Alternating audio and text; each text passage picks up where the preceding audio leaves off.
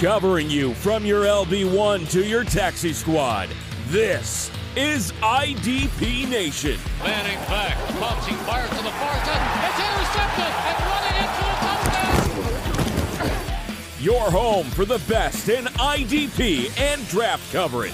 Daniel has time in the pocket, steps up, and he's going to be hit from the side, and he's going down. That's a sack. Here are the hosts of IDP Nation, Hollywood and Kyle B.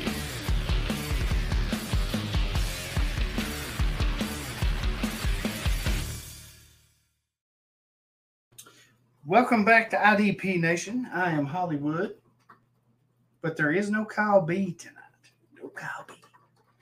No Kyle B. Mr. Big Time. So I recruited somebody. Razor's Ghost, our good buddy Dujay's with us tonight. What's going on, man? What's happening, bud? Shine a Hey. razor's edge at night in the moonlight. If it hits just right, Razor's Ghost oh, yeah. shows up. Yeah, gonna be tough yeah. replacing a legend tonight, but at least you picked a legend to replace a legend. You know what I mean? Well, yeah. You know, I thought, who could I get to fill in for Mr. Big Time? I was like, ah, I know. Razor, Razor Ramon. Mister Hey, Big Chico. Time. Yeah, he had something to do with his kid. Um, I think she had a science fair thing going on, so they went to Michigan State, I believe he told me. So he Ah, couldn't be on. he, he's he's building volcanoes. He's Yeah, putting yeah, uh, baking soda in volcanoes. yeah, yeah, yeah. Right on. What's going on with you? He'll probably blow his finger off like you know, be walking around with three fingers on one hand. Eh, Well, Pull the JPP at Michigan State. Saturday. Yeah. So, watching a little UFC earlier, made a few bucks. Now I'm watching a little boxing, waiting for the main event. Who you About got? Go down. Oh, Gervonta the Tank Davis.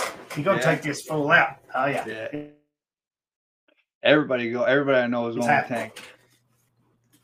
Be a be a nice little. uh Oh, did you? Yeah, I calmed my gambling rate down recently. Well, I got a I got a twenty five. Well, I hit I hit a bomb the other night. Sorry to interrupt you. I hit a bomb the other night with uh, the Avalanche in Game Two. I was scared shitless for a while there because they were down two nothing. I was freaking Oh, right yeah. out it, it was a it was a sizable sizable bet. It would have it would have hurt if I lost. Put it that that way. Would have been Well, they all devastating in a way.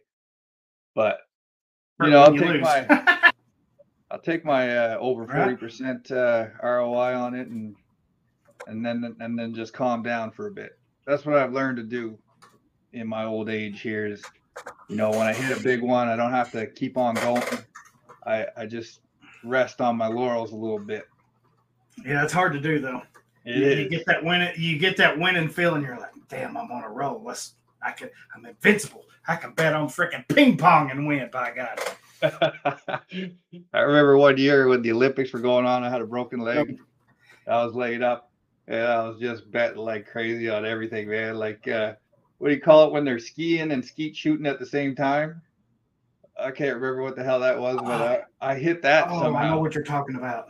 I, hit, I, I hit some crazy bet, like, uh, I, I don't know, 30 to 1, 40 to 1. It was, it was it, it, it- just researched it, got lucky, fluked it out, played with that money for a while, bet on everything under the sun in the Winter Olympics. It was fun, right? but eventually I busted out. but it was entertain entertainment while it lasted. Yeah, it happens to the best of us. Yeah. Yeah, it's fun. It, it, it happens. So um I wore my say, Jack Kyle's out- Lambert Pittsburgh Oh, Steelers yeah. jersey for you tonight, buddy. It's a special I jersey. I only wear it for special occasions for the old school, for the old heads. I saw that. I was like, that's that's a pretty sweet looking jersey right there. That's uh that takes me back. I'll be wearing it in the grocery store every once in a while, and some older guy will look at me like, "Yeah, Jack Lambert."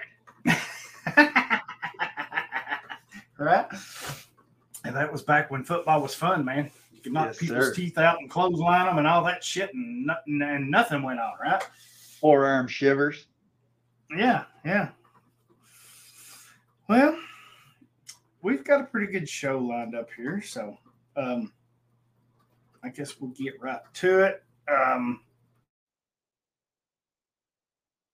little bit of news. As show Jeffery Simmons re-signed with the Titans, four years, ninety-four million. Um, they had to get him signed. There's no way they could let him walk. Uh, they had to get that took care of. So good for them. He's one of the five best D tackles in the league, easily, right? He is. I agree. I love him. You know, I love him.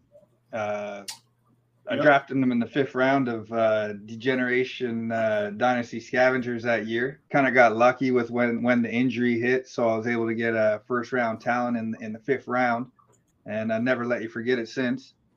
And uh, I I think he's still. I no, he could sure don't. he could be even more dominant. You know what I mean?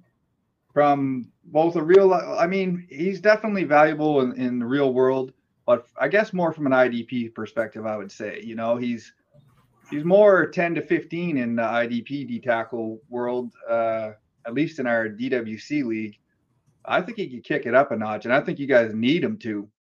But I always worry when the a D tackle gets the bag. You know, uh, them big boys, you know, it's e- easier for them to get lazy and rest on their laurels and, you know, get fat. And, uh, Yeah. you know, some other things start going on uh, once you start getting bigger money. You're looking for bigger houses. There's, you know, probably women coming out of the woodwork. There's all kinds of stuff. I don't know his personal situation, but it, it worries me when when guys get paid. You know, Yep, I always think of um, Haynesworth, I think, is where you're going. Albert Haynesworth with the Another Washington guy. Redskins. got that huge bag. Yeah. Yep, that huge payday from Washington, and he just went to shit after that. And I was like, man. Well, So hey, it happens. I mean, we- you're right. See it all the time, right? you guys needed that. I mean, it's been a rough off season, and you like this is a big off season in Nashville, in my opinion. You guys got a lot of holes to fill, and uh, you guys got to nail the draft, in my opinion. Your D line's a little bit scary, you know, like uh, not a lot of depth there, especially at the end. I saw you guys signed uh, Arden Key. What do you think of that? I, I bet you weren't too happy about that, really. Seven mil, I think, per three years, twenty-one mil or something like that. He was a, Yeah. he's a guy I used to like as a sleeper, but I kind of moved off him after you know it took him a while to transition, which I should have seen coming. You know, he's kind of skinny. Right. What'd you think of that? Yeah, I'm a huge fan, right? I just never was a big fan of. I was never a big fan, especially in Jacksonville. I was like, oh shoot, he just got knocked the fuck out. Anyway, um, just wasn't a huge fan, and um, it didn't seem like it clicked for him in Jacksonville. Um, and then uh, obviously he went to uh, the Raiders and and kind of rehabbed his value. Had a pretty decent season there. So, um, if nothing else that helped our depth, I think three years, 21 million, so seven million a year. That's not too bad. Um, you know, For a considering our yeah, roster, I guess. but, uh, Or an edge? yeah, it's it's not too bad. Yeah. yeah. So Can't have too many pass rushers. this is true. This is true. Um, staying with the D line here, the Jets signed Quinton Jefferson, uh, who's going to enter the mix along with their interior unit. I don't know how you. Uh, I know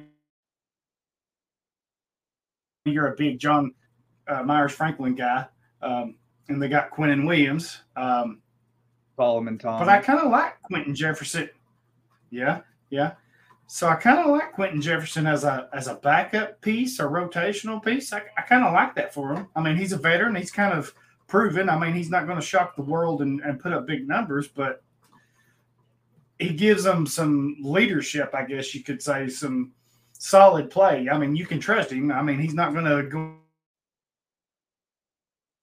out there and, and just he's, he's going to be a solid piece for you, I think.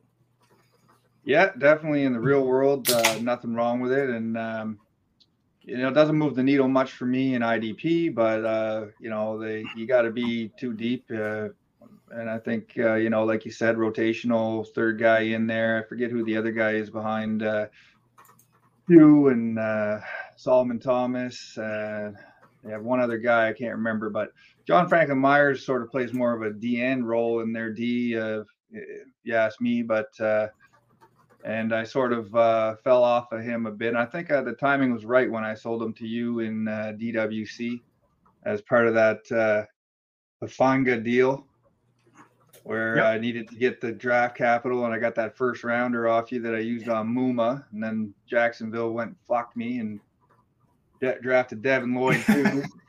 but uh, I sold Yeah. my boy Hufanga, and uh, but I, I got Julian Love back, and in my mind, my way of thinking was sort of if I can get similar production out of Love and the first rounder, and be able to get my boy Muma, it'll all I'll be happy. But yeah, so I'm not uh, I'm not upset that I traded John Franklin Myers. He's not making me regret it too much. You know what I mean? Like he's he's solid, but not spectacular. Right. But overall, it doesn't Um, move the needle much for me, Quinton Jefferson. Yeah, I mean, you would have to be, Jesus, you'd have to be in a freaking.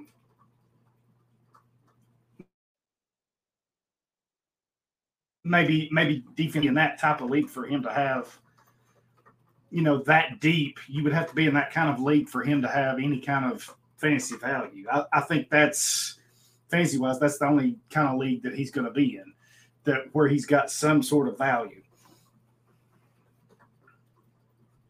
because not everybody plays in those type of leagues, right? I mean, most of them are offense, defense, and you got your general positions, and and you're not starting a whole lot of IDP. You know, most, most in most leagues, Jefferson's not somebody you're after. Um, You mean to tell me that all leagues aren't drafting 141 IDPs like us? Well, uh, unfortunately, they're not. They should be, and they're soft if they're not. But you know, I'm just saying, there's there's some of those. You know, uh, you know, you go to the swimming pool, you got the deep end where all the diving boards are, and then you go to the other end, and you got the kiddie pools and all, and all that shit. You know, so I'm just saying. Just Yeah. saying. Um, the Bears signed Edge Rasheem Green, formerly of the Texans. He used to be with Seattle uh, to a one year contract. I put this in here because, man, they need so much help on defense. So they're, he might be worth a flyer late. Now, of course, they're going to do some stuff stuff in the draft, I'm sure, but so much help as far as pass rush help. Um, not a bad little pickup if you want to take a flyer on him, I think. Yeah, again, he's solid in the real world. I think people forget how good he was at USC. And Yeah. uh, like he was a stud. I think he was maybe the uh, like talking heads and media and even NFL types alike. He might have been DN1 that year, if I'm not mistaken. But his pro career has been meh. You know, uh, I doubt he has 20 sacks uh, in his career. I think he's probably been around for what five years now or something. He's a three, four sack a year kind of guy. But if he ever is going to have more production, this would be the year. You know, like you said, uh, the Bears can use all the help they can get on the D line, especially uh, rushing the passer from the edge. And I mean, Trevis Gipson's not really uh, lighting the world on fire. And uh, they signed who? Demarcus so this will Walker, your be- Tennessee Titan, uh, former Titan. So this will be year six for him. He's going into year six. All right, so I was right. So he had four years in Seattle, one in Houston. Uh, his last year in Seattle, the two, uh, the 21 season, that's really his best year. Something. 48 tack. Yep, 48 tackles, six and a half sacks. So he has Six and a half. 17 on his career. So you're right. Yeah. Okay. Yeah. All adds up. I mean, he's yep. I mean, he's had six and a half, three and a half, four, kind of a mixed bag, but he's probably good for I don't know, five to seven sacks maybe, and that that's a help as far as depth goes. I think those kind of in real football, those pieces are kind of Yeah, I you gotta you have might- them, right? Yeah, I mean, our league is deep as shit, but uh, like you might spot start them one week, you know, if you got injury problems, or you know, I mean, we start three DNs and we can start more if we want, depending on, you know, bye weeks and everything else. It's uh, it's important to get those, um, you know, wins when your your back's up against the wall in those kind of weeks with uh, lots of injuries and lots of uh, bye weeks and what have you. So you know if uh like if you're like all the crazies that I used to play well I still do play in the college fantasy football league for almost 20 years now my original CFF uh, league and uh you know we we plan out the whole year we look at the schedule we say you know I might need this guy for this week or when you draft defenses you got to know when the bye weeks are uh, in that particular league so you know something like that maybe you know and he's not going to cost you much like Right. uh, Right. Probably the price of a mouse click Oh, which no, i'm sure you're tired of hearing but i don't i can't remember who told kyle that but or johnny the greek or something i've heard it from kyle so many times that i remember it now but uh you know what i mean like he's not going to be expensive i wouldn't worry about it too Yeah. much though you know what i mean i'm not falling all over myself to go acquire him it doesn't move the needle for me Complete. No, completely agree. I, right, and like I said, unless you're in some crazy league like DWC or like a super super deep league where you have a ton of players your roster, and some of these guys you're you're not really looking at, but um, just kind of mention it. Um, Yeah, that's true. I think that's important for your listeners to understand uh, that you know some of the leagues they're in and some of these guys we're talking are, you know, even though we might get excited about some things, this is not one of those cases. But like, you really gotta temper your enthusiasm with what we say because our leagues are deep, and maybe your league isn't. yeah, you know, if you're in leagues with us though, like and and these types of leagues where you, you know, you're drafting 141 def- uh, defensive players in a rookie draft, which I highly doubt too many people are, if anybody is.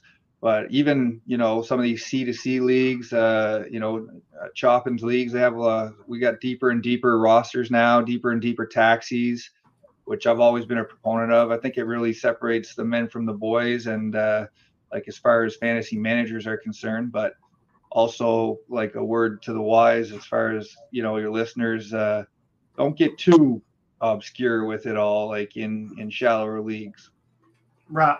I, I- think the only other way that maybe some of these players, like a Rasheem Green, would be valuable as a contract league, right? Kind of like in right that's true yeah WO. So like, if, and you're kind of strapped strapped it with your cap situation, then maybe you can get a player like him that's got some potential. I don't want to say upside, but that can can give you a few points here and there, but is going to be cheap. So I, I think that may be the only other type of league that you might look at, a player like Green in. yeah i agree with that and and that's my strategy in that particular league because of the scoring system with i don't find the dns are as valuable so you know i went really cheap uh, I, don't, I don't think i paid over 1.5 Right. million for anybody but yeah that's a good point Right. Um, the Buccaneers signed safety Ryan Neal to a one year deal. Um, made 10 starts in Seattle last year, 66 tackles, 45 solos, four and a half or four TFLs, um, one sack. Um, tries to see them let him go. Um, I don't think it hurts his value going from Seattle to Tampa but I think it does kind of hurt some of the other guys in Tampa, right? Like um, like Logan uh. Winfield, Logan Ryan, Winfield, and they've got another one too. Um, what's the third guy? Um, oh shit, I can't think. But I think it's like a just kind of hurts their value a little bit. I think solid, you know, has some potential. Not not a great safety, but maybe a good bye week fill in or something like that. I think. Yeah, I'm a, I'm a Ryan Neal guy. Uh, like you, I was surprised Seattle let him go because Pete Carroll used to say the defense is just better when he's playing, when he's on the field, when he starts for them. Exactly. But I mean, they went out and acquired Julian Love, and they went and they got uh, what's his dick coming back for from LSU there, um, Mr. Big Time. Uh, I know you don't like him that much. Um, fell off the map a little bit. I'm blanking on his name, even though he's a big name. Yeah, I am too. I can't. Wow, what is his name? Didn't play last year. Ah, oh, this is sad. man, I'm gonna have to go. A couple IDP guys can't even remember. Uh, I know my brain has completely went blank. Um, let me see if I can find it here. I'll find Safety. I can't believe it. Yep. Uh, they got Yeah, Quandary only- Owned him in They've so got- many leagues. Jamal Adams. Hello. Yes, Jamal Adams. Yes. Oh my God, I feel like an idiot. Me too. Yes, Jamal Adams. oh my God, I Well, can't believe he- I forgot him. Wow. Yeah, he was off the radar last year, though. What have you done for Yeah, me lately? But anyway, yeah, I mean, uh, exactly. Ryan Neal was somebody that I I, I uh, actively uh, looked to acquire before the season last year, dirt cheap. You know, I think I got him for like five hundred thousand or like a little little more, just so I knew I would get him five hundred three thousand or whatever to in uh, NWO and any leagues where I had. I'm one of these weirdos who likes to put a fence around certain situations, so you know what I mean. If I uh, I have one safety, I want to have sort of all of them in case of injuries, or you know, not all of them, but you know what I mean. I want to have a be able to have somebody fill in if uh, in case we need it, which we usually almost always do. You know, depth is key. You can't have enough, enough depth in the real world or in fantasy world. So I, I'm a Ryan Neal guy, True. and uh, you know he's not gonna you know blow you away or anything, but you know uh, end of your roster, bottom of your roster, sure. Especially if you own Logan Ryan or you know what I mean, like. Yep. Because he's only. Uh, let's see here. He's only. If I could find this. Oh, here it is. He's only. Well. Trying to find his. Uh, I don't even see Logan. Yeah, so he's only uh, 24. Tampa Bay's uh, so he. depth chart. He's backing up uh, Antoine Winfield. Oh, maybe. So um, Neal's Yeah, only 27. I, I, s- I as said 24. Safety. Sorry about that. Yeah, you're saying he's Ah. 24 years old. Anyway, he's only 27, so it's not like he's super old. Oh, He's thought you said 27. I looked at it wrong. 27. So, and his Okay. birthday's not till I did it. I did it the first, but his his birthday's not till December 24th. So I read it wrong. But yeah, so he's got he's going to play most of the year as 27. Um, so he's still got some good football, I think, ahead of him. Um, I was almost sure that, that Logan Ryan was coming back. Maybe ESPN. That sounds crazy for me to say, but has it wrong. Maybe I, I'm more Well, likely to have it wrong. A little rusty here. Jesus. let's see here. I'm trying to find it on the. Oh, you're fine. Oh, you're fine. Well, I forgot it too. So ugh, Anyway, I can't believe I forgot it. But um, I'm trying to find much ado let's see about what nothing, really. True, true. Um, staying with safety, the Jaguars restructured uh, strong safety Rayshawn Jenkins contract, which freed up some cash. Um, Jenkins had a career high 116 tackles last year, with 73 of them being solos. Are you a big Rayshawn Jenkins? Uh, Um, no, but fancy it's guy? only because I didn't own him, right? And I didn't really see it coming. He's from the U, so you know I should love the guy, but I I kind of hate him just because uh, some teams, like that's the thing with IDP, right? Those are some guys that'll win you the league, and you're like, that guy's a fucking stiff, but you know, he's putting up stats, and it sucks when he's on the other teams. But those are the guys you love to have on your team, where you know they're they're cheap and uh, and 116 tackles, man. You know, like uh, he helped a lot of uh, teams out last year. That's for sure. That's a lot. Yeah.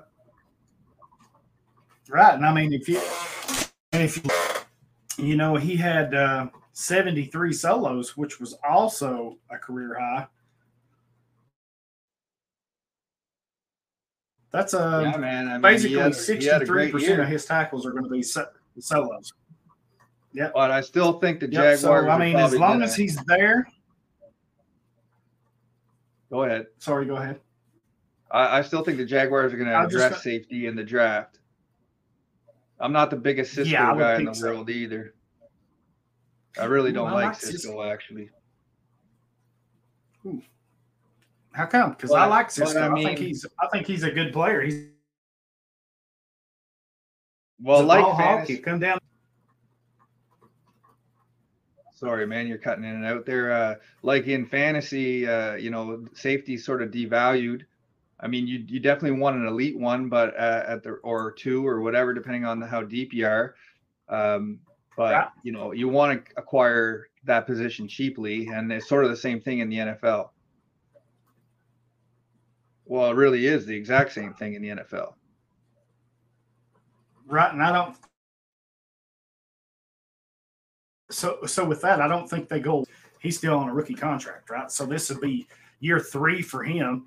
Um, he actually had a pretty good year last year. Seventy tackles, um, 49 solos.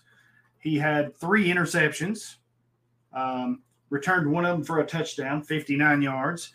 Um, had a sack, so they use him in a, a, bunch of different ways. So, you know, he's a cheap player for them that, and he's doing exactly what I saw him do at Syracuse, right?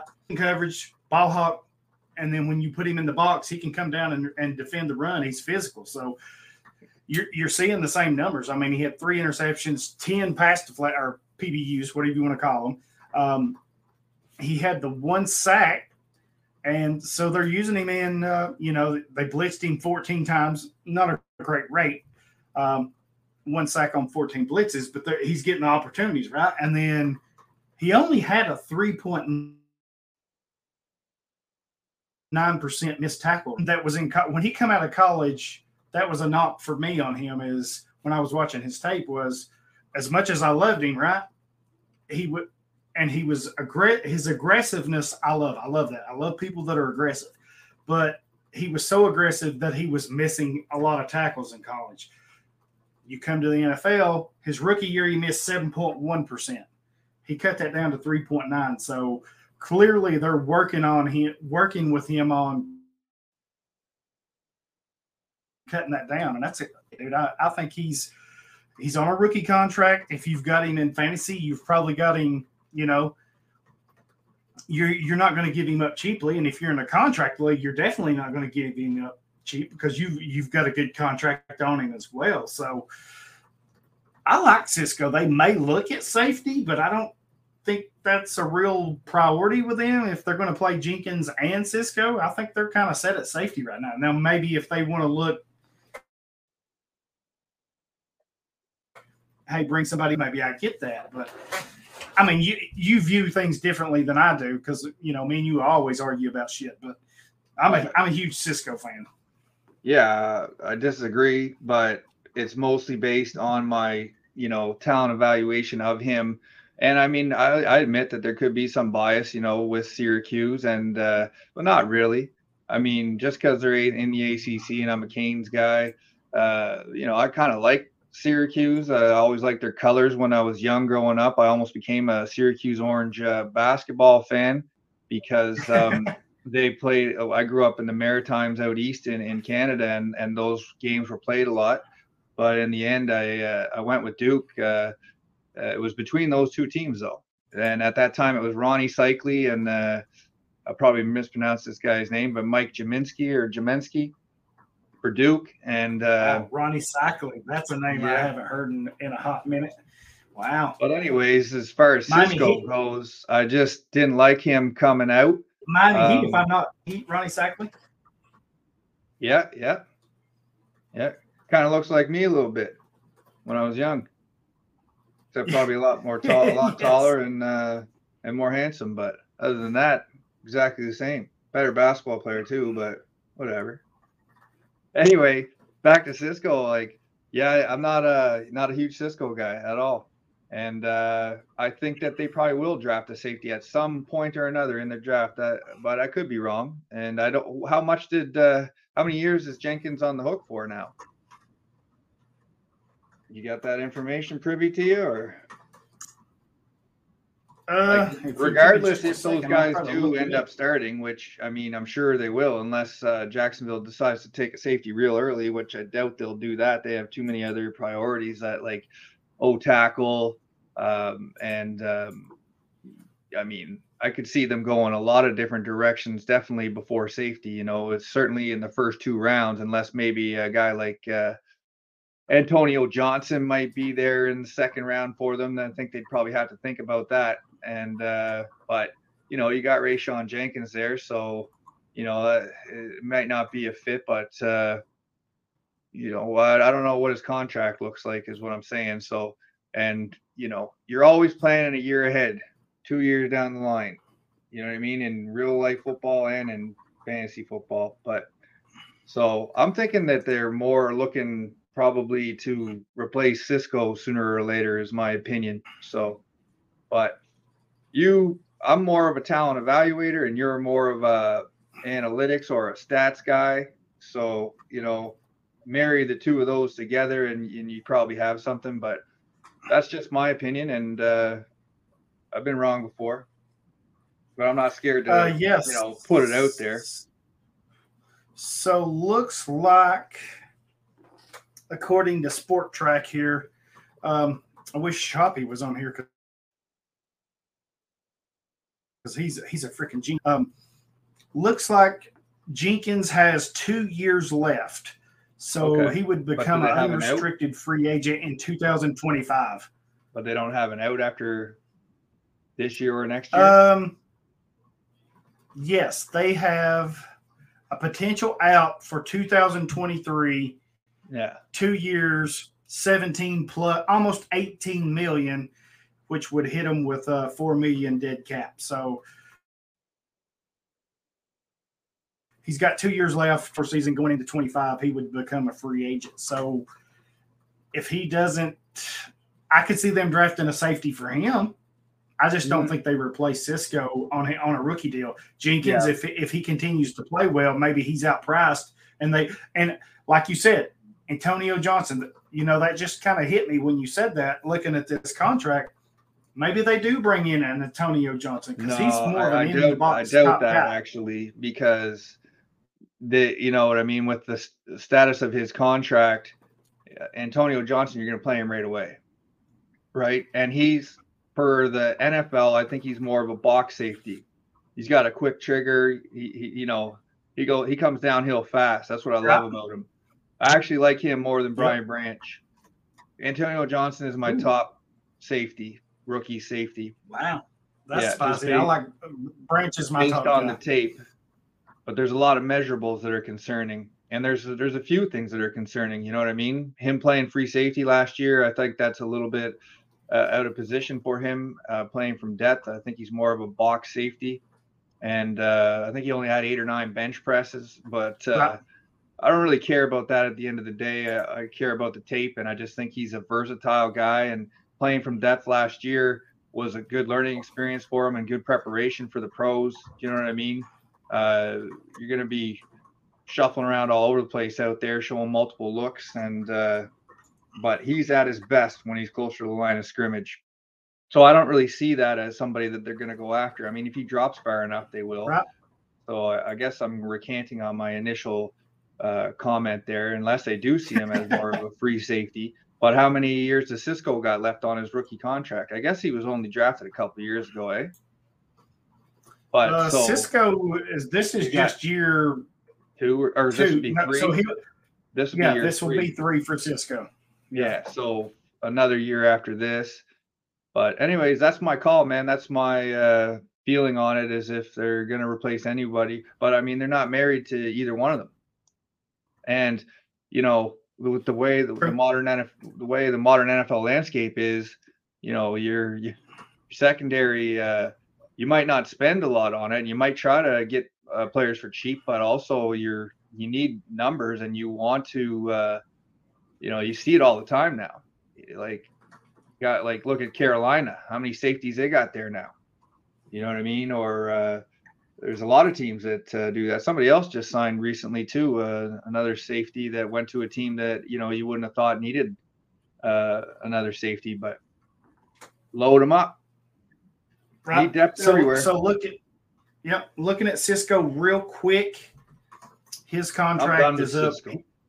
He's got two years left. So if you know he's unrestricted in 25 too so if they let Jenkins and him both go in 2025, they definitely got to have somebody. So maybe they do go after a safety in this draft. We'll see. Um, we'll see.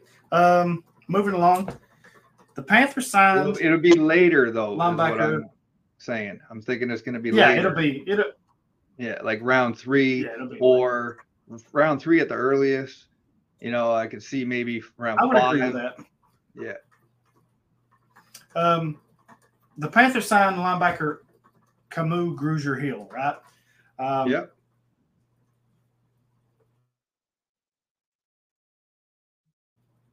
He's around. He was in Philly for four years. Um, played in Miami for a year with your Dolphins. Um, then he went to Houston, and that's really where he broke out, right? Yeah. In 21, he IDP. broke out, had the 100 tackle season. Yep, had the 100 tackle season. Um, then he went to Arizona. You know, they traded him. He goes to Arizona. Now he's a free agent, and he's in Carolina. Do you like him to? Do you like him to bounce back as a fantasy option? Clearly, for him to be a fantasy option, he has to be an NFL option. But do you think he's going to be worth keeping in Carolina? Um, I, don't hate the idea. after the one year in Houston, right? Yeah, I definitely don't hate the idea. And I mean, it's funny how you know you go to Houston and you have a career year. Well, yeah. I mean, you're if you're on a shitty team, uh, you're, you're going to get more opportunities. You know what I mean? Your defense is going to be on the field more. And uh, yeah, I don't hate the idea of yeah, uh, I understand. acquiring, acquiring yep. uh, Grugier Hill uh, for the price of a mouse click. And there's uh, rumors about uh, they're mo- maybe possibly moving Frankie Luvu. So uh, you know, if he steps into a starting role there, then yeah, definitely I'm interested uh, again for the for, for price of a mouse click or dirt cheap. Yeah, sure, why not? But just keep an eye on that situation uh, moving forward uh, you know, as training camp uh, unfolds and as we get closer to the season and see what they do there. And uh, I mean, it's not out of the question that I, I would uh, roster him, even though he was previously dead to me. I think I might even still have him on a deep roster somewhere in a C2C league, uh, just because, uh, you know, I think it was because he went to Arizona, and I've never really been sold on the Arizona linebackers, and I'm still not. You know what I mean? With uh, and just the way the organization is run, as I've stated repeatedly and on here previously, um, you know, Isaiah Simmons and and Zaven Collins, uh, and just the way that the organization is run, which I hope is going to change with Jonathan Gannon. I think it will actually. And uh, but like, say uh, Kyzir White going there, uh, you know, like to me that signals again they're not sold on probably Isaiah Simmons, right? And Gannon wants to. Uh, I lost Hollywood here. Oh, okay. Uh, his, his uh, computer reset, so I guess he'll be back on. Uh, sorry about this, folks. Maybe he'll edit it out later. Uh, let's see. But yeah, Jonathan Gannon, I hold out hope for uh, him turning the uh, the organization around and uh, you know defensive minded coach but i don't think they paid Kyzir White uh, what was it 11 I think it was 11 mil for 2 years to go there and ride the bench. And I think uh, Gannon trusts him from his days in Philly. So for me, and you might not like to hear this, Hollywood, because I think you own him and have been trying to acquire some copies of him, seen as, you know, he's cheaper now um, than he was previously with all the rookie hype and whatnot. Uh, Isaiah Simmons is a guy that, you know, might be on shaky ground. So let's see, I'm just going to send a, a link to my buddy here. And uh, I could continue on. Hopefully, I got a, some text messages from him. I don't know if you can still hear me or not. I'm going to send an email right quick. New mail. Uh, this one. And then I'll just continue on with the uh, with the show here. Sorry for the interruption. And next we have Jeff Okudah from the Lions for uh, 2023 fifth round draft pick. So, I mean, if you're the Falcons, why not? Um, former first round talents, uh, early draft pick too, like a top 10 pick, I believe, for a fifth rounder. Yeah, sure. Take the chance. I don't really care too much about corners, but uh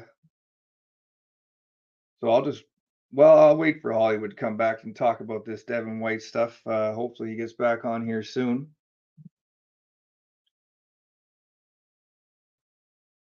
Or I guess I could uh, give a little background because Devin White and uh, Devin Bush is actually one of the first arguments I remember having with, uh, or debates I remember having with you, Hollywood.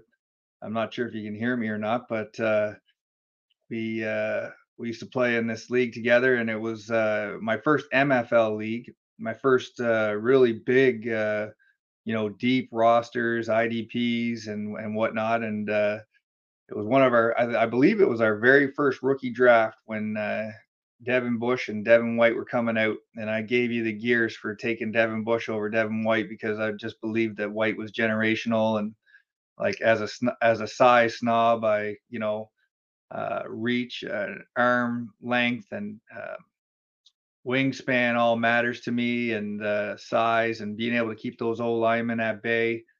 Whereas Devin Bush was getting covered up too much, and uh, just thought he might have problems transitioning to the NFL, which he kind of ended up doing. It. it didn't really show itself that much right away. They were, you know, similar. Devin Bush had, I think, a good rookie season, and uh, maybe even second season too, but he started to fall off and fell out of favor in in Pittsburgh. And there's just some things you can't do anything about, and the NFL will expose you. Uh, and size is one of those is the major thing in my opinion. But uh, that being said, uh, Devin Bush is sort of a sneaky good signing for, uh, for Seattle, and uh, you know for IDP purposes, I was uh, you know thinking he'd be a good, a little good cheap buy low, uh, but then they ended up signing Bobby Wagner back again. Um, not hundred percent sure um, how long uh, the kid out of Texas Tech is going to be uh, out to start the season, or if he's going to be out to start the season. But uh, you know, good depth piece. Uh, smart move by the Seahawks, in my opinion. Jordyn Brooks was uh, who I'm referring to, uh, obviously. I'm just waiting for Hollywood to show back up again here because I'm sure he'll have something to say about Devin White, but um, don't want to have too many uh, blank spots or uh, uh, pauses in this. So, not even sure if this is actually still recording, to be quite frank and I'll uh, check my phone. But we're getting into the uh, main event area here. Send Holly a text. Uh, you coming back, brother? So yeah, I'm uh, always been a huge Devin White fan, and uh, him requesting a trade is, is a little bit of a big deal, and uh, obviously they said they've refused that uh, notion. But you know, in my experience, if somebody's unhappy enough and doesn't want to be there, uh, and you know the team basically should feel the same way. Like you don't want a cancer in your locker room. You don't want somebody with a shitty attitude. You want somebody who wants to be there, shows up for work every day. You know. Right. So, uh, oh, you're back. That a boy. Yeah. Yeah. Sorry, I do not know what happened. No, my right. computer just decided to uh, reset itself. I've never seen it do that. So so sorry. Um, I kept her going as best I could. I think I did a no, no, that's job, fine. I- well, I'm glad that you. we're up to uh, Devin White now. And I was Okay, I was so giving a little background story, and uh, it'll be funny when you're listening to this again and you're editing it, and uh, I think you'll get a little chuckle out of it okay. Okay. because uh, Um, because I'll just say it again uh, just to get you up to speed. Back uh, when I was first joining uh, Degeneration Dynasty Scavengers, I believe this was our very first rookie draft, and it's one of the very first arguments I remember having with you on the Twitter uh, league chat or debates, I guess we'll say, is you took Devin. Bush ahead of Devin White. I and did. uh, and I was uh, giving you the gears for it. It didn't really Yep. show itself right away, though. I think he had a decent rookie year, and uh, he might have even had a better rookie year than than Devin White did. And uh, but over the long haul, I feel like uh, I, I was on the right side of that. Yeah, man. I mean, that that's one. Um, anyways, you'll show, I guess. y- So I've talked you know. So what are your feelings on Devin Bush? Uh, you know, I was completely wrong on Devin Bush. You know, I thought Or sorry, was- Devin White. Yeah, so you know, there's a couple leagues, and, and you did. You gave me the business for taking Devin Bush, and um, hey, I was wrong. You know, I nobody's perfect, and anybody that tells you they're perfect at this shit is just A liar. yeah, they're straight up liar, blowing smoke up your ass. Because nobody, even NFL, nobody is perfect on this. Um, which Oh, is yeah, I, kind made, of I funny. made plenty. I've made plenty of mistakes. I'm not here to shit on you or anything. I'm just no, no, no, that- no. I'm that's glad just, that's just what comes into my mind when we talk about Devin White all the time, just because it's something that happened between you and I, and it's one of the first real interactions we ever had. right? But that's good though, right? Because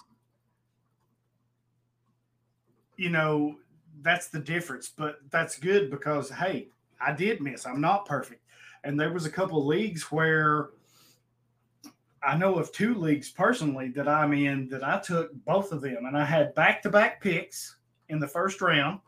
And I took both of them. I took Devin Bush and Devin White back to back. So, um, That was smart. You know, I'm, Yep, I, I missed on the Devin Bush stuff. Um, not that I hated Devin White. Um, I think he's one of the best linebackers in the league right now. I really, really do. Um,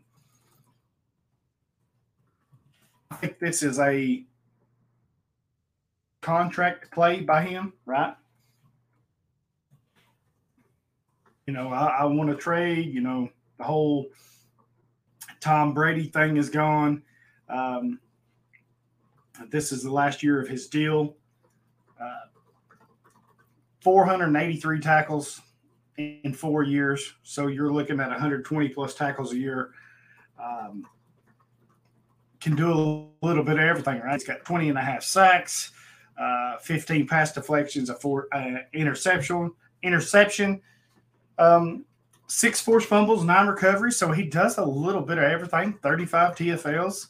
Um, has a Pro Bowl, has an All Pro. I don't really care about the Pro Bowls because I, if you know me, I think Pro Bowls are shit.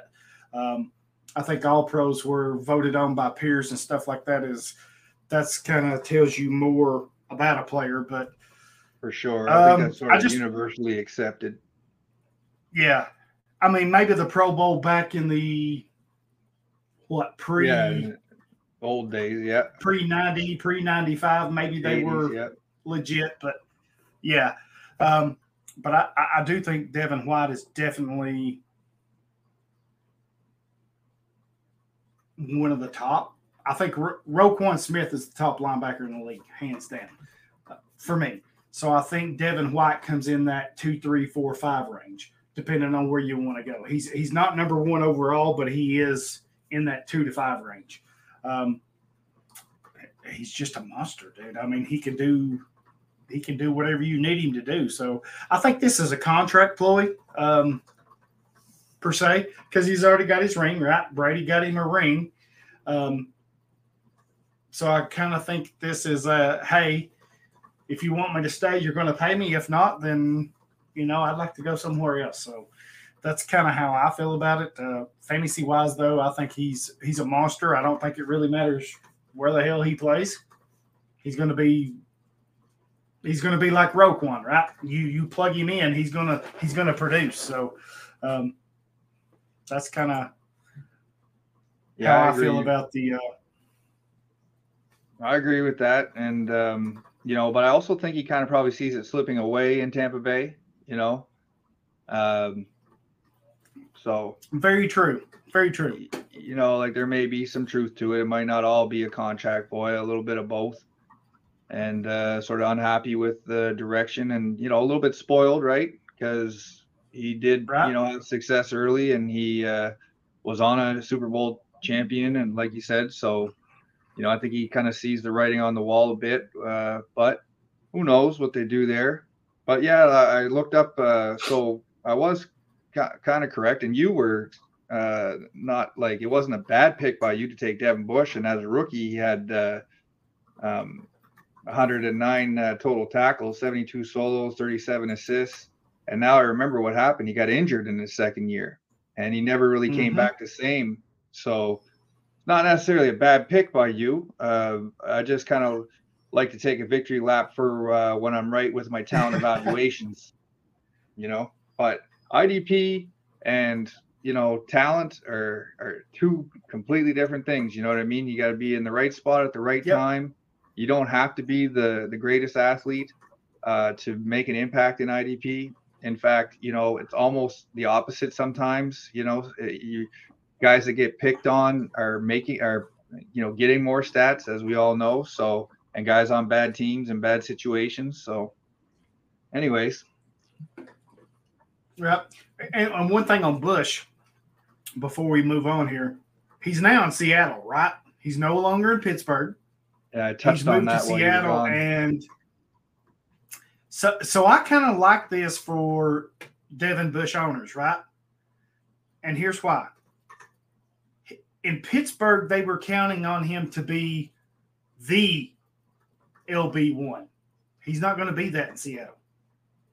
He doesn't have to carry that team and that position. He can be the LB two there. So I think that's a for me, if they're, I think that's going to be the one saving grace. If he can't do it in Seattle as an LB two, then that's going to tell us the truth, right? I just think in Pittsburgh being the LB one, there was a lot of pressure on him. So, um, like you said, he had a good rookie year, got hurt, didn't quite bounce back like he did, or didn't bounce back quite like he should have. Um, was was a solid player, but uh, we'll see what he does in Seattle. Hopefully, he'll bounce back and I can uh, recoup some of my value. Hmm. um, Well, you got to remember that so they signed Bobby Wagner too, but Jordyn Brooks, uh, depending well, on his what's his name is hurt. Jordyn Brooks. Yeah, exactly. So when they initially, when Seattle initially made the deal, uh, I was thinking that's a sneaky good buy low. You know what I mean? And then they signed Bobby Wagner, so now it's kind of up in the air. But you're right. For the beginning part of next year, Devin Bush might be, you know, a play, depending on Yeah, I think so too. status of Jordyn Brooks. Right, and, and Seattle has shown that they can support two stud Multiple. linebackers, right? Because they had Brooks and Wagner a couple of years ago. Yeah, so I mean, if it, if, if it's going to happen this year for Bush, it's it's going to be right here. So um, It's an ACL tear for uh, for Brooks too, right? And he suffered it late in the season, week 17. yeah, so I think he's going to at least possibly miss what probably the first half Most of the season, eight, nine games. Yeah, Yeah, and yeah. he might not, and he might not be the same. And if they're smart, you know what I mean, and and they're thinking about the player and and his impact on the team, then they might just, you know, they're they're that's why they signed Devin Bush so that they could take it easy. Uh, they don't have to rush him back. So yeah, I mean, I agree with that. That's also why they signed, re-signed Bobby Wagner too, right? Because they Mhm. know for one year he can hold down the freaking fort, right? Yeah, Um, seven mil too. Didn't break the Yeah, bank. good. Yep, didn't break the bank. They know what they're getting out of him. Um, it's kind of a win-win. Yeah. Um, so we'll move on to the main event here. Um, we got some questions I want to run by you. Um, I know we, me and Kyle's kind of talked about these. Some of our guests this off season we've kind of talked, but I love picking your brain. I, I think you're one of the smartest guys, NFL, fantasy wise, just period about football. You're just one, you always tell me something or say something that either a I, I've never thought about or it just in freaking intrigues me so much. Um, so we'll get into them. Um, we've got a little free agency, a little rookie stuff here.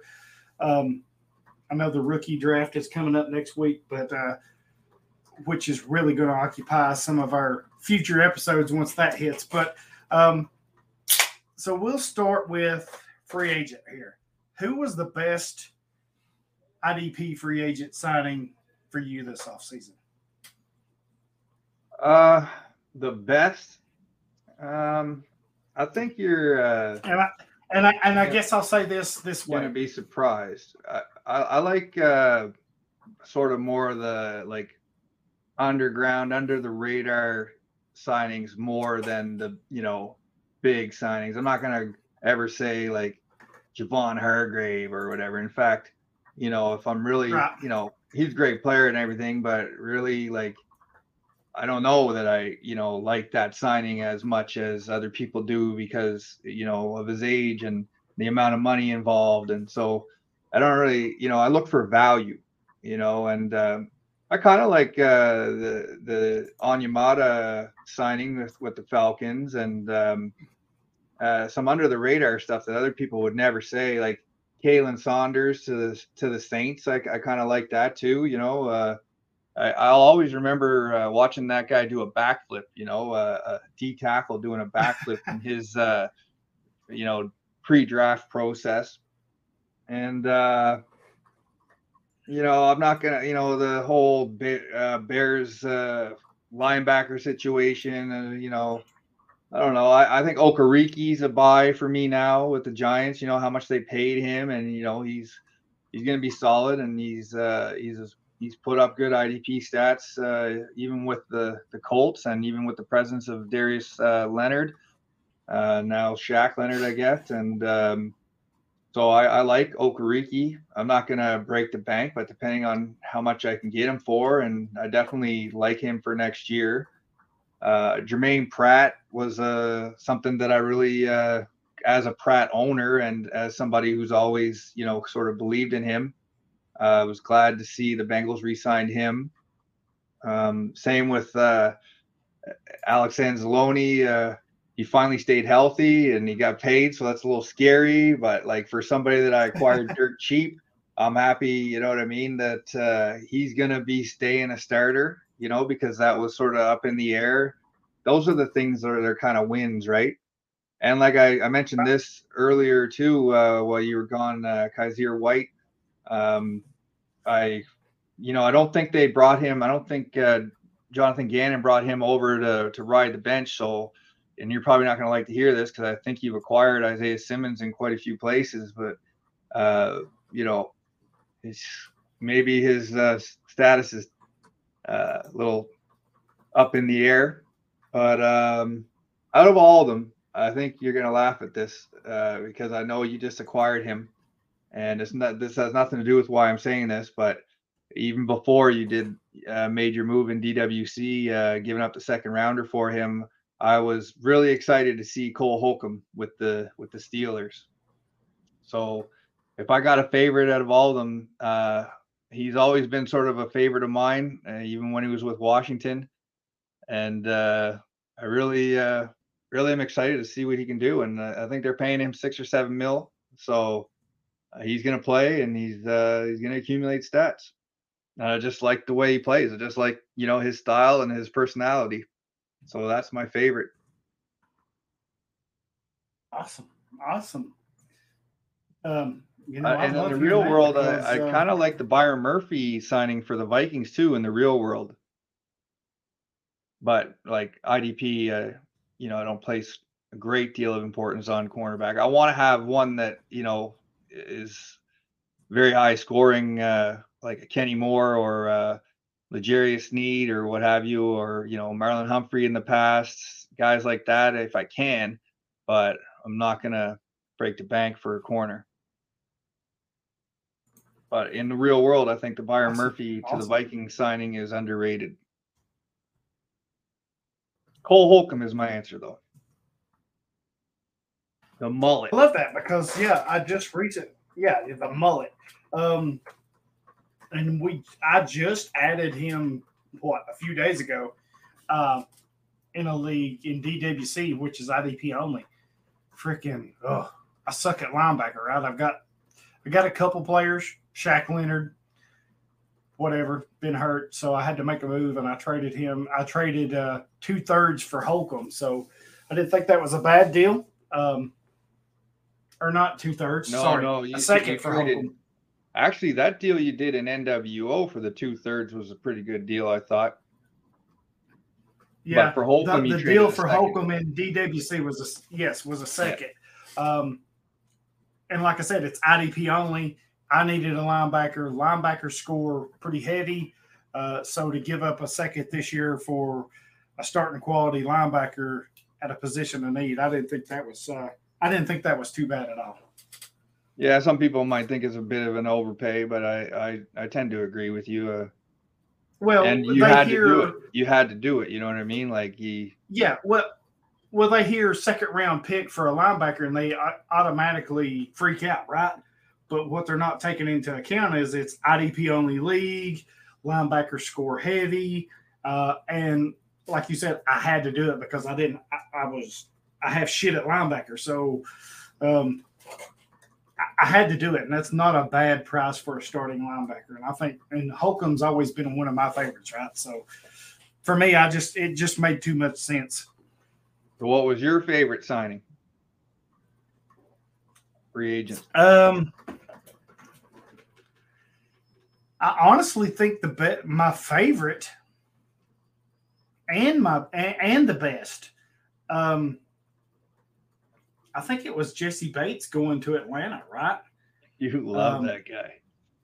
I do. I love that motherfucker. I, you know, I was on him from the get go, and I know he's kind of had some kind of down years if you're looking at his numbers a little bit as far as tackles, but last year he set a career high in interceptions with four. So I think going, you know, the the whole contract thing, me and Kyle's talked about this at length over the last two years. I think now that he's away from Cincinnati and that's no longer an issue, I think he can get back to being who he is, right? Just playing football. And you're plugging him into Atlanta, who, damn, they need help everywhere, right? I Mhm. mean, even with him, they're they're still going to kind of be shitty because they don't have a pass rush. Now I know they're trying to add some pieces, and the draft is still to come. But man, they're I think they're going to lean on him heavily. I can easily see Jessie Bates getting back well above 100 tackles a year. He's just because that team is that bad and he's that good. So for me, I know, you know, he's probably one of my favorite players, and I just think everything kind of aligns. He's got the contract stuff out of the way. He's on a team that needs help, and the opportunities. I mean, the opportunities are going to be there for him to make a lot of plays. So, um, for me, that that was my best signing. Cool. Yeah, he covers a lot, a lot up on the back end. I remember we had uh, on this show Yep. previously when I was on, uh, you know, we were talking about how Eli, Eli Apple, you know. So, yeah, I mean, I hope Jessie. I, I held on to him in a league. I think I acquired him from you actually. In in oh no, that's not true. That wouldn't have been that league. Oh, I remember where I had him in another league, uh, that Path to Armageddon one. Uh, Oh, where, yeah. I, where I acquired him from you, but I Yeah. uh, got kicked out, unceremoniously re- released from my contract in that league. Yes, and I'm I'm no longer in that league either. So, um, Solidarity. interesting. Yeah, yeah, yeah. People. That's right. Um, which free agent signing did you hate the most? Like, so I'm trying to. I guess when I ask these questions, I'm asking.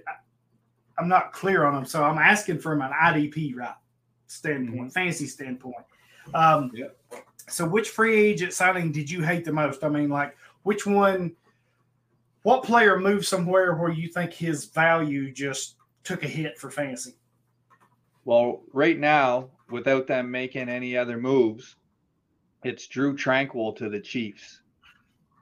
Like, uh, depending on, you know what I mean? If I can't see them moving Bolton, but I actually I can because they're just that kind of an organization. Or Willie Gay, uh, probably whatever one they can get for cheaper. I would say maybe they're going to keep around and, um, but and Well, then they also have play, Leo. Chan- they had Leo the- Chenal uh, playing off ball there too. So there's just kind of too many true. cooks in the kitchen at the moment there. Uh, but if something changes, that could change my opinion, right? If one of those guys gets shipped out of there. But for now, uh, Drue Tranquill to the Chiefs was something that I hated. And um, yeah, I wouldn't say I agree. hate.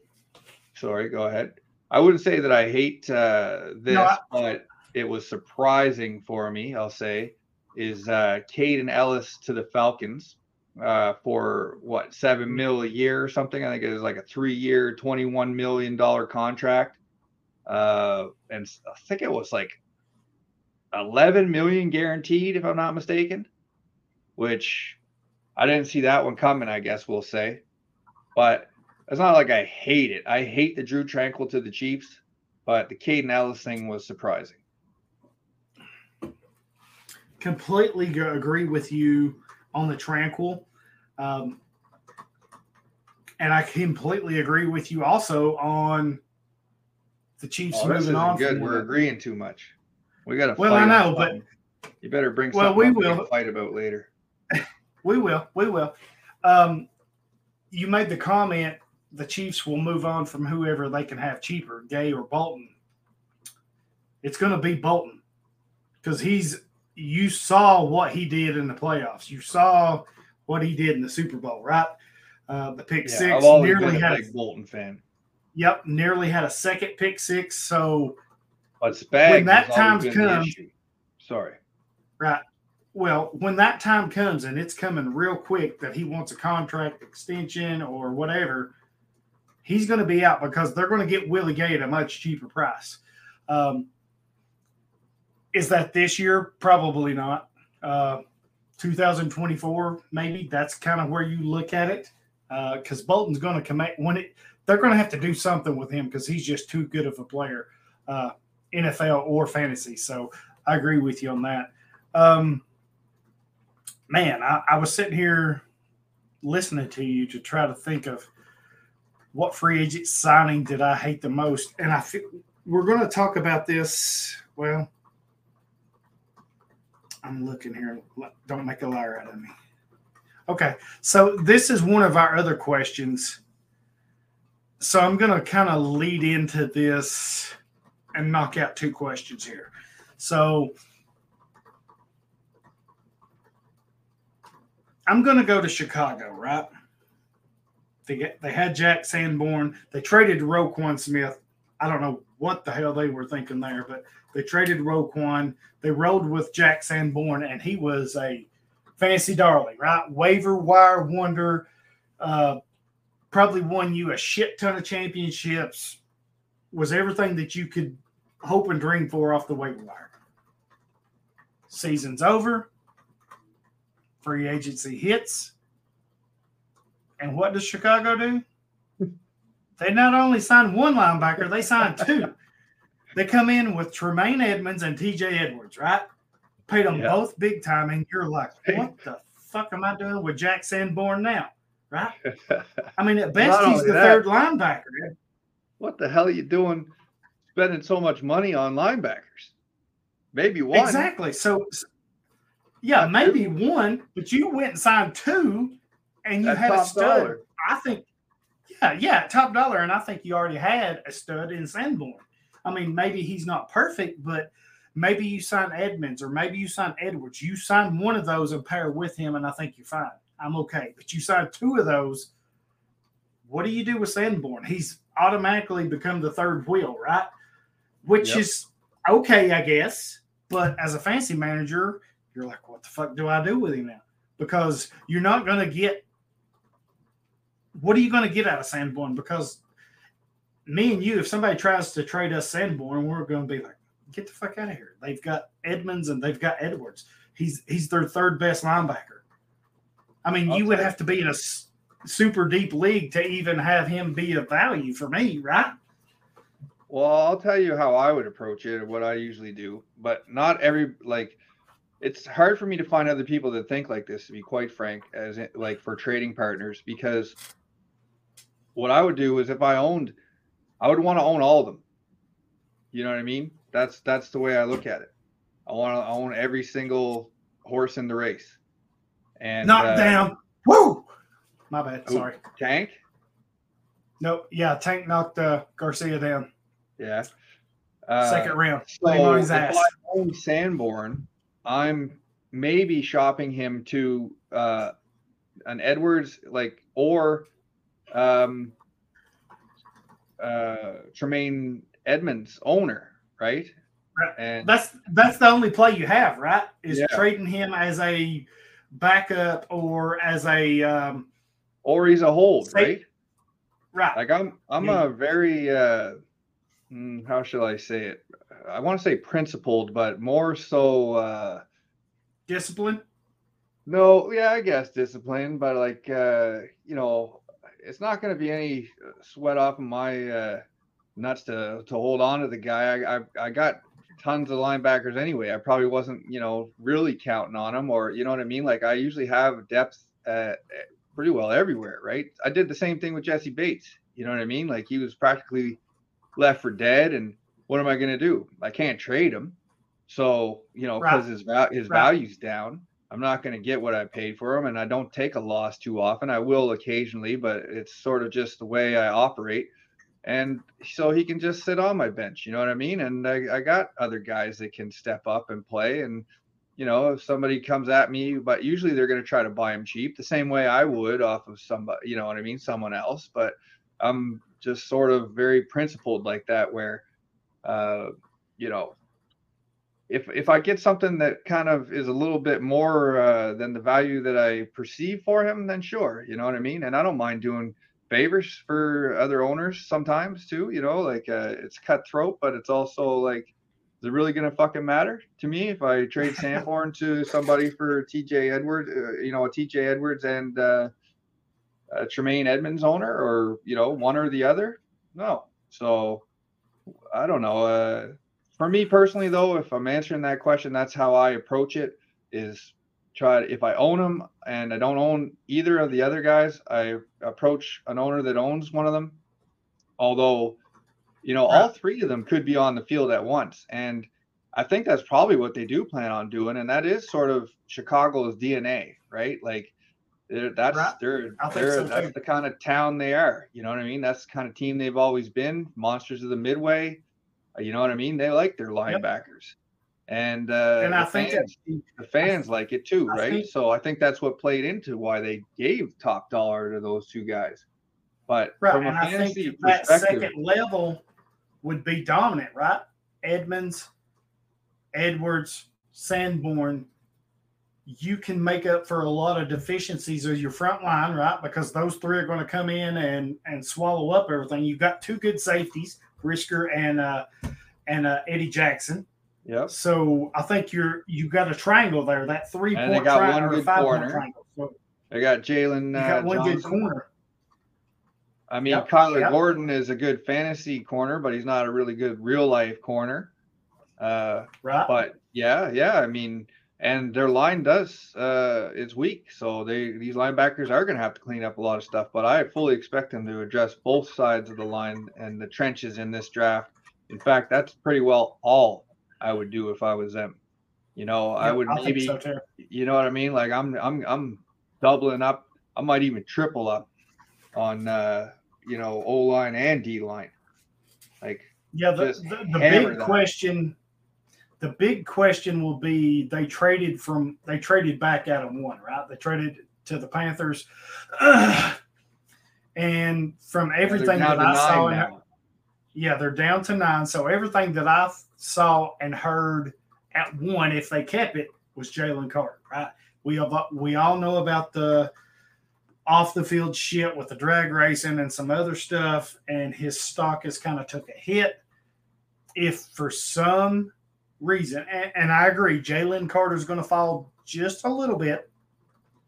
He's not going to be the number one overall pick. He's not going to be. He's not going to be a top four pick. I can't see him dropping to to nine. I don't think he does either. I think Seattle at five, Detroit Yes. maybe at That's- six. to me, that might be where he goes. Yeah, I don't see him getting through that little gauntlet there, and you know Vegas and then Arizona. Right. Uh, or sorry, no, uh, I'm thinking about the mock draft I did. I had Arizona trading down from two, so Yeah, uh, Seattle. uh, Detroit. well, it, it's Seattle, Detroit, Vegas, and uh, who did I have the the trade with? I'm trying to remember who moved up to two. Um, well, it was a quarterback needy team, so uh, and it wasn't the Colts because they're at four. So who's at eight right now? Oh, Uh, eight Atlanta. is- Atlanta. I had Atlanta yeah, moving yes, up yes. to three. So Arizona's at three, and I had them move. I had them giving up a first rounder next year uh, to move up to three to get Anthony Richardson, because uh, you know I just have some Mike Vick visions, kind of, you know what I mean, going through my head, right? And Yeah. uh, it's fun to do stuff like that. But anyways, I got a little off topic there. But yeah, no, I No, you're definitely fine, you're fine. see Jalen Carter. And this is another question you have on this sheet, so uh, it kind of segues into it nicely. Uh, Jalen Carter for me is my top IDP rookie. So that is the next question on uh, the sheet here. And I mean, I didn't want to like Jalen Carter. I really didn't. Uh, I mistakenly thought that he was neutralized, you know, pretty well in the college football playoffs uh, until I turned on the tape, you know, and I just have these biases sometimes for no good reason. And he was one of those guys and I really didn't want to to like him. But once I turned on that tape, man, I I haven't seen uh I can't remember the last time I saw a prospect like this uh to be quite frank. He's definitely my number one overall player in the draft. He's definitely my number one overall IDP, even though D tackle is a bit of a transition to the NFL. But his hand usage, his uh hezzy moves, the way he sets people up. He's got a pass rush plan and he has the ability to to carry it out. But like he has multiple, multiple uh pass rush uh moves and and techniques. And uh I love his hands, you know what I mean? I love um I love everything about him, man. Like he's a game changer for me. Um and he's hands down, bar none, the best player in this draft overall for me in the real world and even in IDP. Although, if I'm gonna have him slip anywhere, you know what I mean. I might, I could see him slipping a bit in in IDP drafts just because D tackles don't generally go that high. It's not like a glamour uh, position, even though depending on your scoring, like in our leagues, we value D tackle quite a bit. You know what I mean? In in DWC and uh, NWO, uh, he's he's going to be a valuable commodity. I don't care what anyone says. And I the legal stuff, you know, that does concern me. And uh, he needs a fresh start, right? And that's why I love Seattle at five. Uh, it's And not they the don't care about off the field stuff, right? I mean, they've showed that they well, don't they have strong that kind of leadership. They have a great culture, Exactly. and they have Pete Yes. Carroll, right? And it's Yes. far away from where it happened. So you know what I mean? He Exactly. have a real, true, fresh start there. He's a little lazy though. Yep, I agree. And I mean, you know, that pro day bullshit, that's gonna turn some teams off, right? Like even if going he, turn a lot of people off, right? like like Detroit, if they have the the uh the choice there and he he drops to them, I'm not entirely sure, you know, even despite his talent that Dan Campbell would be willing to, you know, introduce him and his possibly negative attitude to that culture, that hard won culture that he has worked so hard for, you know what I mean? So you really have to have the the supporting cast if you do make that pick, but I can't see him sliding out of the top five. Definitely not out of the top 10, but I have been wrong before. And I mean, it just depends probably on his interview and stuff that we can't see. So, Right. but the pro day thing was bullshit. Well, Yeah, you know the whole drag racing shit and the lies that was kind of told. I'm sure he was kind of scared and kind of trying to cover his ass. Who wouldn't do that, right? So I, I kind of take that quote unquote with a little bit of grain of salt. But here's my problem with him. I think he's pound for pound the best player in the draft especially on defense, right? But to show up to your pro day when this is, I know you got a lot of shit on your mind, but this was kind of put behind you already. You show up to your pro day and you can't even finish the fucking drills. Really? Get the fuck out of here. Well, I wouldn't have- I have issues somebody's death in the vehicle that you're in, like behind you quickly. See, that's my one caveat. That's that's where I'll give him the benefit of the doubt. I will give him that. But this is your whole career. This is what you've been training for probably since he was what eight or nine. He's been playing football most likely, like most kids. And you're a stud at Georgia. You're a stud in high school. You're a stud in college. And this, and you're the potential number one overall pick of the draft Yeah. and you can't even show up to your pro day and and perform. And it's And not it- the first time either, like that he's been accused of being lazy. Exactly. So that those red flags for me are legit. Forget the other stuff, or I don't want to say forget because that's not the right word, but you know what I mean. Um, I think he's going to slide. I think he's outside the top five. Well, Seattle's at five, so I think from five to nine is where he goes. If Seattle passes on him, I'm kind of like you. I don't know if Detroit and Matt Campbell, I don't know, right? At seven, eight, if for some reason he gets to nine and Chicago's still at nine, then if I'm Chicago, I probably jump on him because That'll you're be getting tough.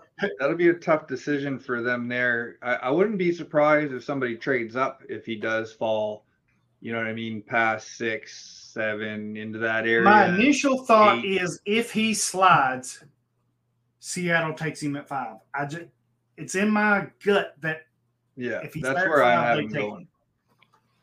But um, um for So I guess- Chicago, for Chicago, I think that for me it's Paris Johnson, right? I think you, you got to protect Justin Fields, and you got to give my him Ohio State. throat with that pick. He was a he was a freshman when Fields was there. I actually kind of like them taking uh, Luke Wypler too, or I don't know how you pronounce his name, but um, you know, end of the second or in in the third round, if they could get him there, even right, just make Justin Fields as comfortable as possible, man. Make him as happy as possible. Build a, a wall in front of him, man. Um, Protect him. Make give him every possible thing he needs to succeed. But yeah, Jalen Carter would be uh, very hard to pass up on. And I think at- at that's what you're juncture. when you well, if you're his Chicago and you're trading out of the 101, if you're trading out of the 101, you're you're telling the whole world we believe in Justin Fields, right? You believe in what he can do.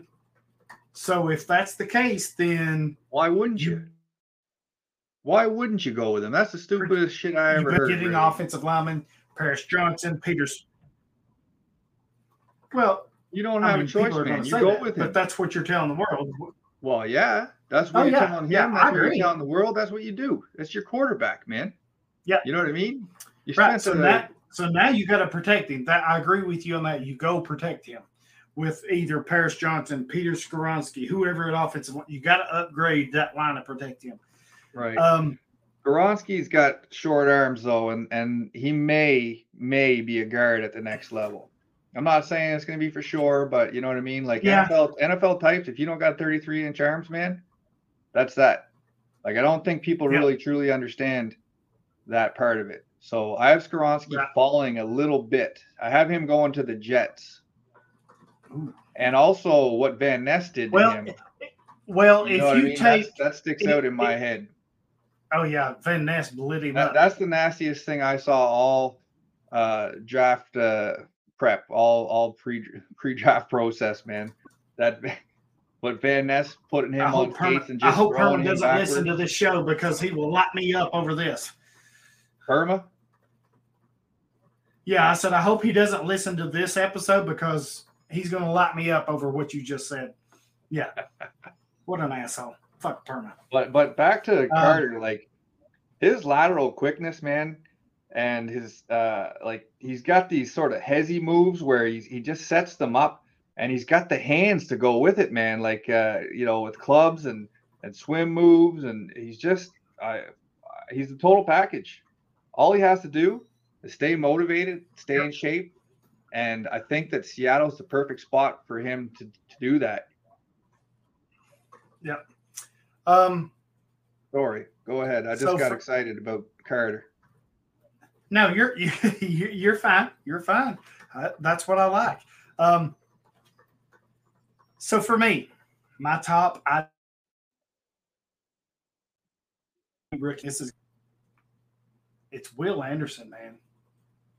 As good as Jalen Carter is at a premium position in the NFL, and if you're playing in IDP leagues where, like we play in, where defensive tackles get a premium scoring, that's hard to beat, right?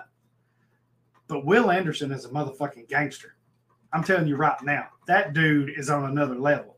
And he's probably going easily top one at one.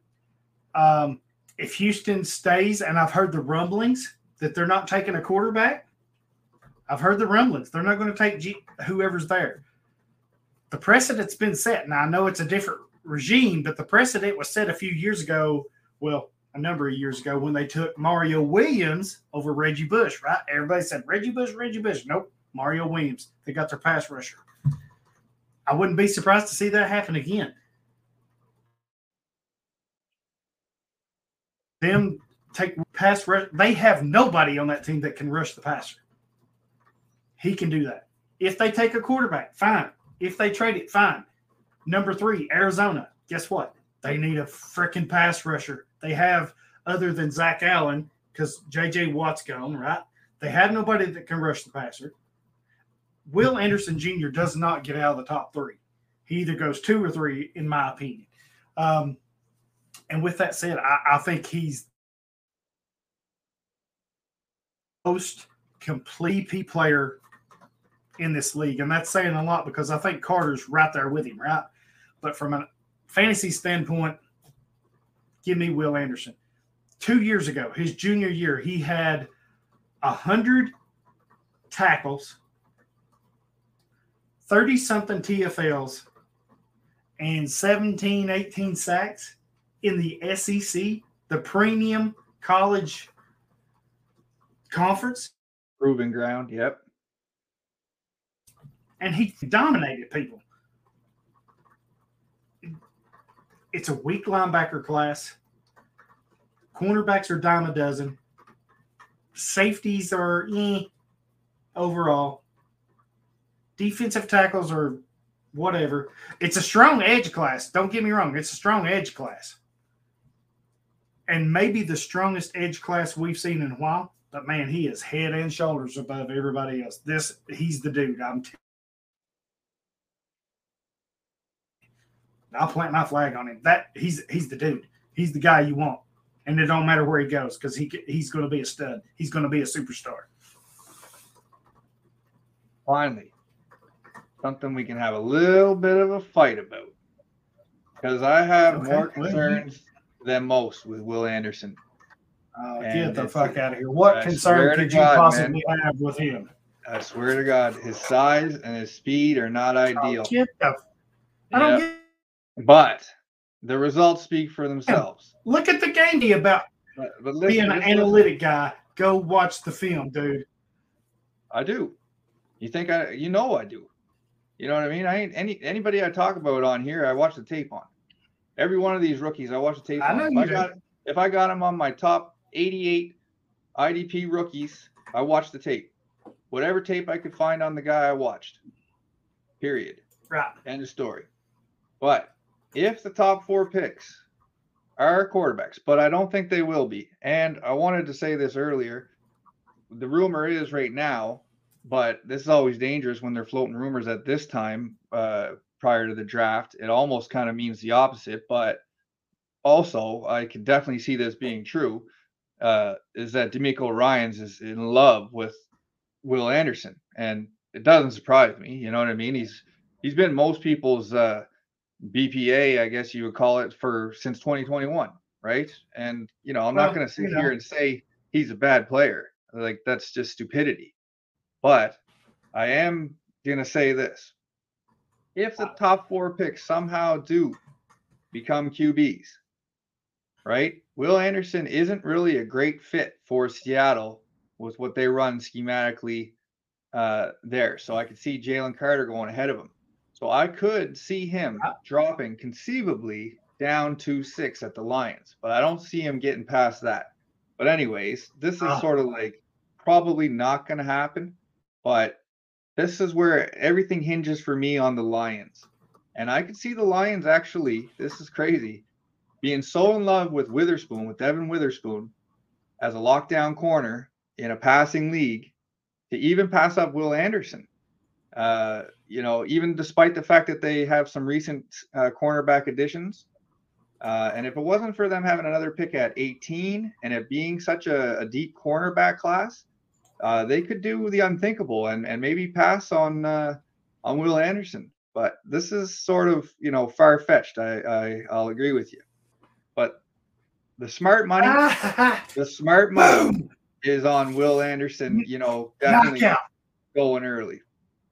And uh, you know, I definitely Sorry. even if even if the top four picks through trades end up being quarterbacks, which I doubt that happens, but it could. Uh, six is as far as I can see Will Anderson sliding, but he relies heavily. Like he doesn't have as nuanced a, as an attack as I'd like to see.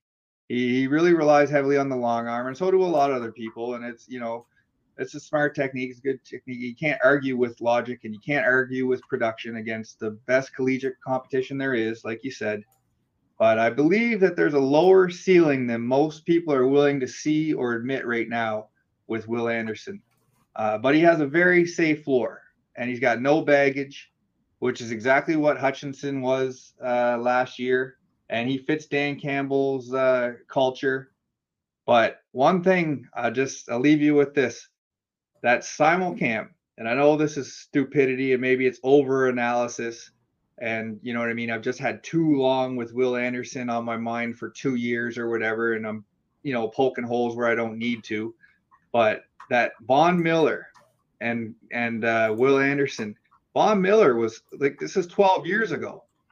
They're they're very similarly sized prospects too, and uh, if you watch that YouTube video of him, he blows him out of the water in the 40, which isn't the be all and end all. And I mean, the tape is the tape, and Will Anderson is a stud. I'm never going to argue that. I just have, I just see, I have a little, few more concerns than most people do with him.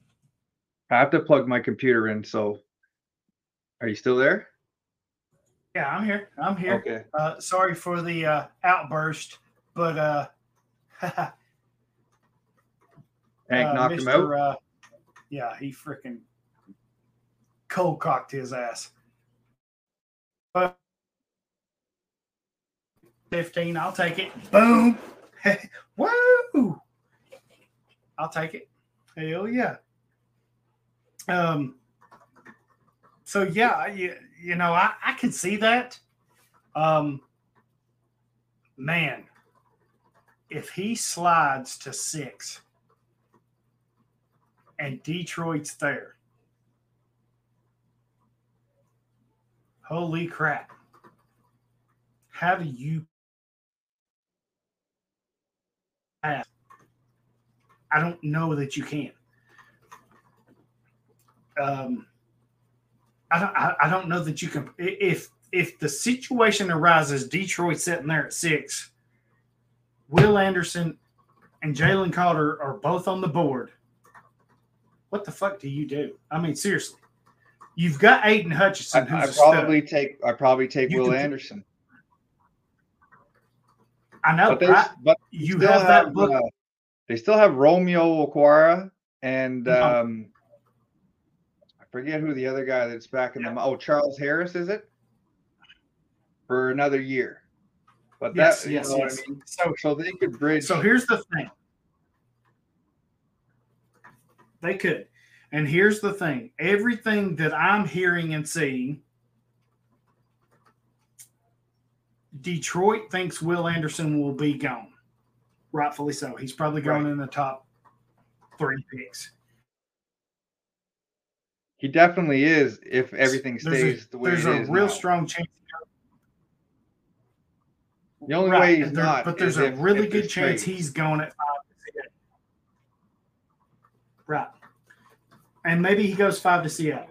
If you're Detroit at six, No. Anderson is gone, Carter is gone. Everything that I'm hearing, Devon Witherspoon is the pick. Now, this makes sense because of this. They just got rid of Jeff Okudah. They traded Jeff Okudah to Atlanta. Okudah's a good player, right? Really good player. I'm, I'm not hating on him, but he just could not stay freaking healthy. He was hurt too much, so they moved him. That tells me they're looking at cornerback. I, I now who it is? Devon Witherspoon, Christian Gonzalez, whoever. I'm hearing it's Witherspoon. Not hating that, but if for some reason Anderson's there at six, I don't think you can take a corner there. You have to take one of those two. You have to take Anderson as the bookend to Hutchinson, or you have to take Carter as that stud in the middle. I, you have to. I don't know how you can pass on that. Well, it's a passing league. So, and I mean, if they I have know, it in their and head, everything's won in the trenches. that's true. Right? But they've spent a lot of draft capital on the trenches uh, in recent uh, years. Doesn't mean they won't do it again.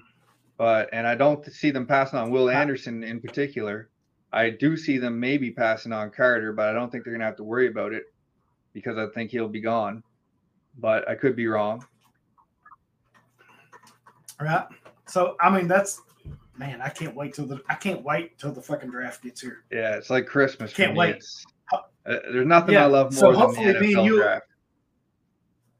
Me either. And hopefully, me and you are sitting here uh, now bullshitting, talking about the draft. That was so much fun last year. Just you know, just me and you just doing that. So, um, Hundred percent. who is your most overrated IDP rookie? Like, what rookie is everybody hyping, and you're just like, nah, fuck that. I'm out on this kid. Well, I'm not totally out on him, but I mean, it's Calijah Kancey without question. Way too much fucking hype. Well, nothing negative about the guy.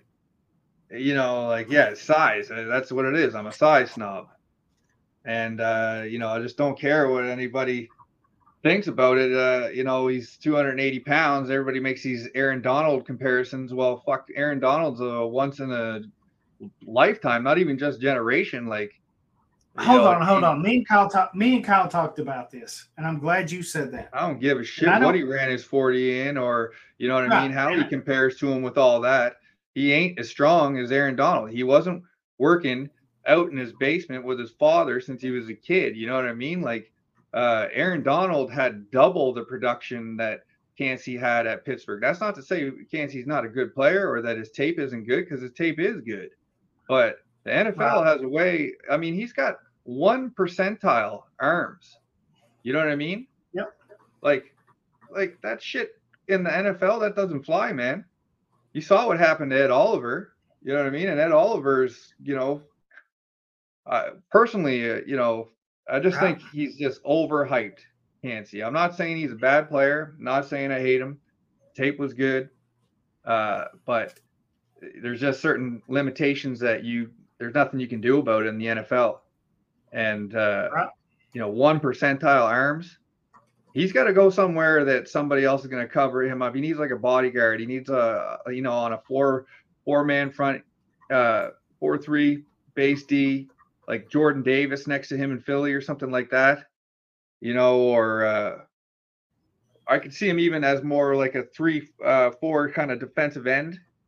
You know, or or uh, but I just think that he's way too overhyped, and uh,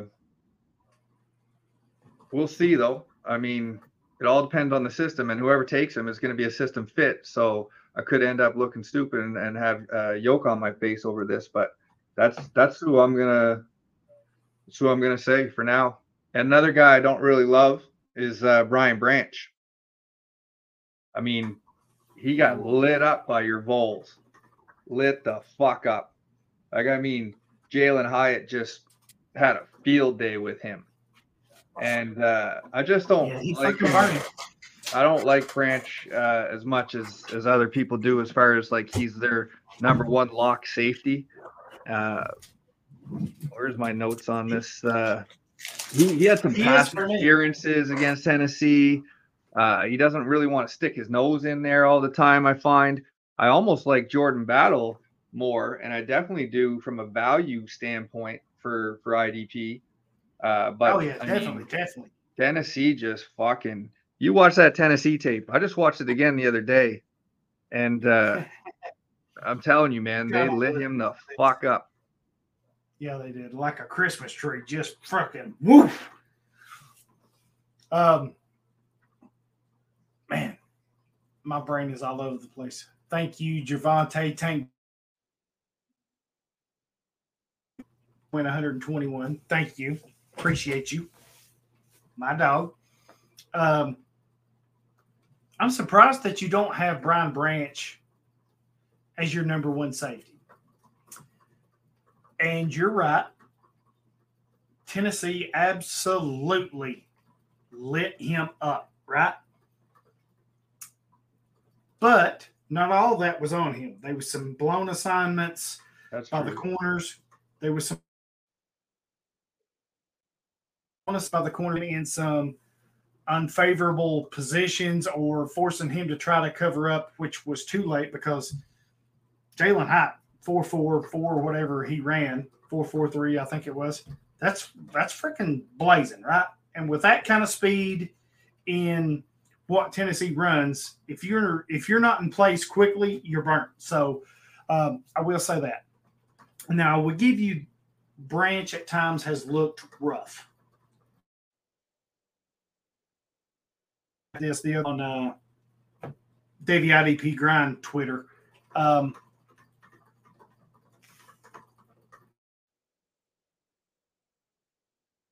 go against Kansas State, right? Um, right off the bat, he had a couple plays early, like first three or four minutes of the game. He was kind of too loose in his coverage and was giving up first downs, whatever. But after that, he freaking settled down and he was a monster. I mean, he was making, you could see the instincts and his ability to read the play, break on it, make plays. I mean, he had an interception. He was being physical in the run game. After those first, I want to say three or four minutes,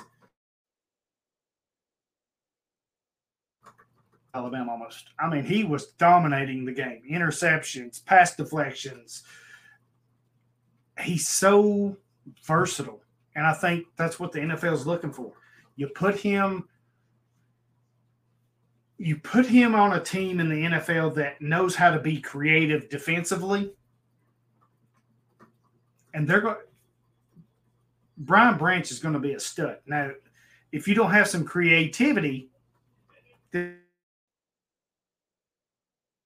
can kind of see it. You back, but man, I think Brian Branch is easily the best safety in this class. Now, to your point, I agree. Jordan Battle, for the value that you can get him, the NFL can get him, best bang for the buck, right? I think he gets overlooked because uh, he, I mean, you go back and look what he did at Bama. Solid, right? N- was never super flashy, but you knew where his floor was, and he was going to give you knew what you're getting at him. Um, so I agree. I will disagree with you. Brian Branch is easily the top safety in this league. He can he can play the slot. He can kick outside the corner if you need to. He can play free safety, and with his aggressiveness, it's not ideal. But you could play him at strong safety if you need to.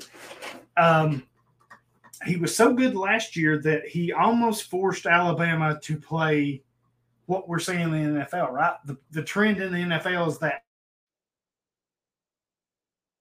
nickel, three safe, the Chargers, the Titans, and some other teams. He almost forced Alabama to do that because they had Jordan Battle, they had DeMarcco Hellams, who, by the way, is another good safety that Alabama has. I disagree. I can't stand he was he was good. I'm not saying I I'm not I saying he's great, but he was a good safety. He's almost undraftable for me. Actually, he was undraftable for me in the ID in the DWC draft. right? But my point is, he forced them as a safety. Safety there, that versatility with his skill set kind of separates him from everybody else. Um, Ooh, Branch. I'm a huge, yeah, Yeah, Branch. I'm a huge Brian. I'm a huge Brian Branch. He's definitely a versatile guy. He's my safe. He's he's my safety number two, but I have him dropping Uh-huh. a little bit.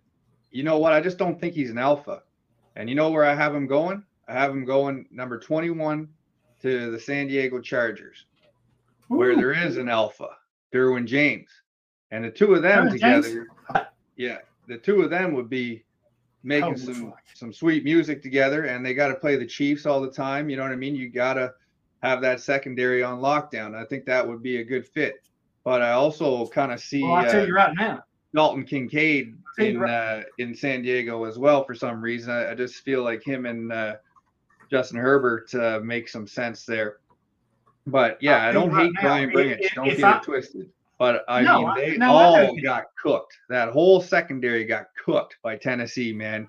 And uh, I just, I don't think he's an alpha. I have uh, Antonio uh, Johnson ahead of him, and you know me, man. I'm a contrarian, and I'm I'm always gonna have hot takes. I'm not gonna just sit here and go with the conventional wisdom or the talking heads. No, I'm I- never, I I'm agree. never gonna do that shit. That's why I want you on here. That's And why I Kansas State, whoopty shit. He looked good against Kansas State. Kansas State. Who the fuck doesn't? You know what I mean? Like, True. you know, they got Adrian Martinez running the show there. Of course, he can look good. But how did he look against uh, NFL caliber quarterback in Hendon Hooker with some accuracy, who also has some mobility? I'm telling you, man, they got torched, lit up. Branch. Hellams, even battle. But Yep. yeah, I mean they're your boys. You you you watched that. We watched it together. I remember the Yep. goalpost going down while I was in a semi blackout. Well, more than a semi, a major blackout. But uh, you know, I got pictures. I got pictures on my TV uh, of them carrying the goalpost out of uh, Neyland Stadium and uh, down to the river, and I was loving every minute of it. Hell yeah, me too. Um, I, I don't disagree with you on the battle take. Um, I think I will fight you over Branch and Johnson. Yeah, well, Antonio Most John- people Antonio. Johnson is an in-box safety, right? And I get that he it's can almost play. and his testing numbers weren't great. Yeah, he can all get that. And his testing numbers weren't great. But hey, Brian Some Branch, his down- combine, were combine numbers weren't great either. Yeah, they were pathetic. But you go watch the tape. I'm telling you, Brian Branch's skill set and his versatility. And I think the versatility is going to be the key, right? Because he can play Yeah. the slot, he can play the corner, he can play free safety. If you need him to, he could even play strong safety. Not ideal, but if he falls, well, I don't want to say fall. If he if if the Chargers are on the board and they take him, holy shit, sign me up because I will take him paired with frickin' Derwin James. Holy shit. Those two will be the best safety duo in the league. Easily. Easily. Yeah. I mean, smart money says that he'll go before that, and like I could see even Green Bay as Where do, where where does the where does the Chargers help. but I think Green Bay is going to have their choice of uh, Myles Murphy 20? or Van Ness. So I think that they'll probably because once they lost Rashan Gary for the year last year, that defense completely changed and it basically tanked their whole season. So I think they're going to place the premium on pass rush uh, at that point in the draft. But like I could see Branch just sliding just a little bit, right? And uh, yeah, I got I got him going to San Diego Chargers at 21, which probably won't happen, right? But you know, you know, eh, I I'd be hard pressed to nail one of these But- crazy. but I kind of think I'm coming out with. But this is what's fun to me, you know. And also, I really don't don't Yep. give a shit. Like I have my opinions, and uh, they're strong opinions, and I like to swim against the current. You know what I mean? And uh, I pick apart conventional wisdom. I look for uh, inconsistencies. I look for uh, inequities within, you know, the conventional norms and group think, and that's sort of what makes me successful, in my opinion. And I mean, I say successful like tongue in cheek. I know it's just fantasy football, and I mean, I'm not, you know, taking myself too seriously here or saying that I'm the best that ever walked the planet or anything like that. I like to say that sometimes just to incite riots and uh, get and bring some excitement to leagues and stuff, but uh, it's not really uh, Right. serious. No, I got you. I hear you. Um, so let's move on here a little bit. We got a few listeners. should. we're running long again. Questions. We're like, yeah, we're gonna keep this one short. what is it? right? Well, uh, it, it's it's it's never short with me, so never short. Um, Me neither. uh, before we get to those listener questions, uh, I want to thank MFL, My Fantasy League, uh, for supporting us, our listener leagues. Um, best fun, best bang for the buck, right? You know, nothing's perfect, but I think with what they provide and what they do, um, they're the best in the business, right? Um, that's where Who- Who's that? ninety percent my fantasy league, Okay. yeah. MFL. Yep. Uh, that's where 90% of my leagues are. Uh, you know, the listener leagues, of course, DWC. Uh, That's where defense hundred wins- percent of my leagues are. Right. And you've got NWO. So um, I think that's, But still, I don't like change. know, and I they're- don't know they why are they the- changed uh, some of those thank- things up. yeah, they've changed a few things. Some of them I did like. I actually did like some of the things, uh, but it took me a minute to kind of figure out what they were doing. But yeah, I kind of like some of them, others, and not so much, but that's okay. Um, Yeah, just navigating it when you're used to doing it a certain way for so long. Yeah. But everybody does that stuff nowadays, and that's just me being an old man complaining. right, and they're by far they're by far the best. Uh, I wouldn't even play a league outside of MFL. Honest to God, I don't even take. I don't even take them serious. I have a couple. Yeah, I have a couple just for the knowledge of the platform. I have one on Yahoo. I have uh, one on Flea Flicker, and one on ESPN. I think it is. But other than that, MFL's where I stay. Those Um, are all the minor leagues, as far as I'm concerned. Yep, I agree. MFL is definitely. Well, I want to thank Trophy Smack because they also sponsor us. Um, they provide us with uh, championship rings for our, our listener leagues.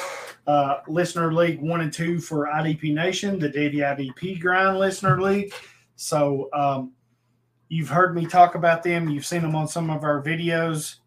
Good quality stuff, right? Nice, heavy rings. They bling. They're well made. Um, so if you need champion football, right? They got baseball, basketball, football, hockey, whatever you want, go check them out. And they've got more than rings. They got rings, they got plaques, they got trophies, they got championship belts. Those championship belts are they're something else. Um, so go check them out and support them. And then also we want to thank Action 24 7, uh, locally owned gambling site for Tennesseans by Tennesseans. Uh, they've got all the uh, the odds the big boys do, right? Everything from baseball, basketball, hockey, soccer, football, ping pong, racing, Formula One, you name it, they got it. Go check them out. Um, so we, you know, anytime you support them, you're supporting us. And something new, by the way, um, we now have an official store for IDP Nation. Uh, go check out our link in uh, on uh, Patreon if you're. We have a store set up. Right on. Uh, for official official official merchandise, and it goes for Davy IDP Grind too. So you can get T-shirts, sweaters, coffee cups, uh, stickers, coasters. Um, man, They've got everything set up. Beer cozies, uh, probably. Beer cozies, yes. I'm getting some of those. Um, you name it, they've got it. And right now, for the next week, uh, post my Twitter account. They're running a promo. You can get a 10% off right now. So go check that out. Help support us. Um, Good for you guys, man. And That's if you're cool. if you yeah, and if you if you're setting up a website or a podcast or something, and you you're wanting to do something like that, go check out at Voice Fuego. Um, he's the one setting it up for us. He does. Uh, if you follow Dynasty Trades HQ, he does their stuff too. Man, he does some great work. Some good prices. Um,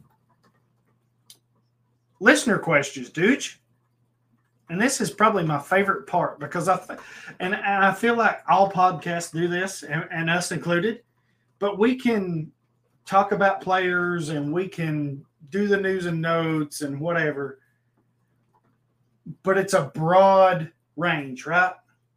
I feel like with listener questions, they're being more specific, right? They're telling you what kind of leagues they have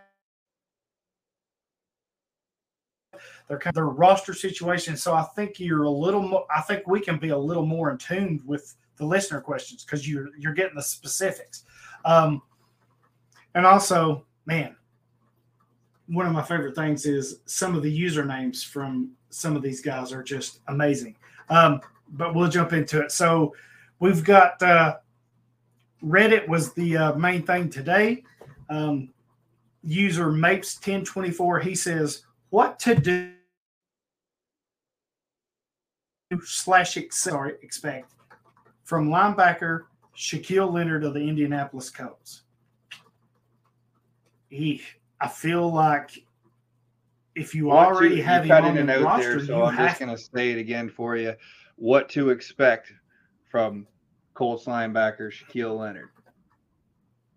What to do out. with him and what to expect. Sorry, what to do or what to expect. Okay. I feel like if you have him on your roster, if you don't have him on your roster, I feel like he's kind of a go grab, go trade for in a way because I think his value's down. Mm-hmm. But what to expect from him? He, I don't know. I if you want my true thing, I think he's no better than an LB two right now because I don't think you can trust him staying healthy. That's just kind of where I'm at with it. Yeah, I mean, I can't argue with that. Uh, I expect a bounce back season if he stays healthy. But like you said, uh, the injury uh, question is the one that looms large. And um, but you know, I'm a betting man. I'm a gambling man. I'm gonna go after that value. You know, I think that uh, you know I haven't been actively seeking him out, but I, I definitely would if I could if I could get him for uh, you know uh, a decent price. I would uh, I'll go get him. I sold him a lot uh, all over the place uh, in the previous uh, couple years. Last year, I sold him to Kyle in um, C to C. I sold him in. I don't. I don't own any shares of him anymore in leagues that I still participate in. But he's a he's a decent buy low candidate, and I fully expect him to bounce back. In fact, uh, I recently just let Zaire Franklin go in a contract league for like 5.5 mil, and uh, that's part of the reasoning because. Uh, but you know what? I actually I never knew ex- Zaire Franklin exactly how he killed the either the combine or his pro day or what. But I mean, his RAS uh, score was uh, was elite, and I wasn't aware of that previously. Um, uh, I thought that last year in our league, uh, uh, his name is Bud. His uh, his team is the Killer Bees. He he traded you, Sh- Sha- well, the artist formerly known as Darius Shaq Leonard uh, and, and, then he went and picked up uh, Zaire Franklin, and I thought that was, uh, in retrospect, was genius. You know what I mean? And uh, great move by him, great foresight by him. So maybe we should ask yep. him. But uh, I mean, the the injury thing is definitely worrisome. So the, you can't pay top dollar, but if somebody is, you know, a little bit miffed right. and uh, sick of them, right, and you can get them for reasonable price, say like third or fourth rounder, even maybe. I don't know if he would be that cheap anywhere. Uh, definitely not in an IDP only league, but I mean, maybe. So that was good. If you maybe, own him maybe. on your team, right? That and that was my question. If you own him on your sell, team, I wouldn't sell short. And no. you're and you're trying to trade him, so you wouldn't take a third or fourth for uh, Leonard in offense and defense. Yes, it, it depends on a lot of factors, man. But in a vacuum, um,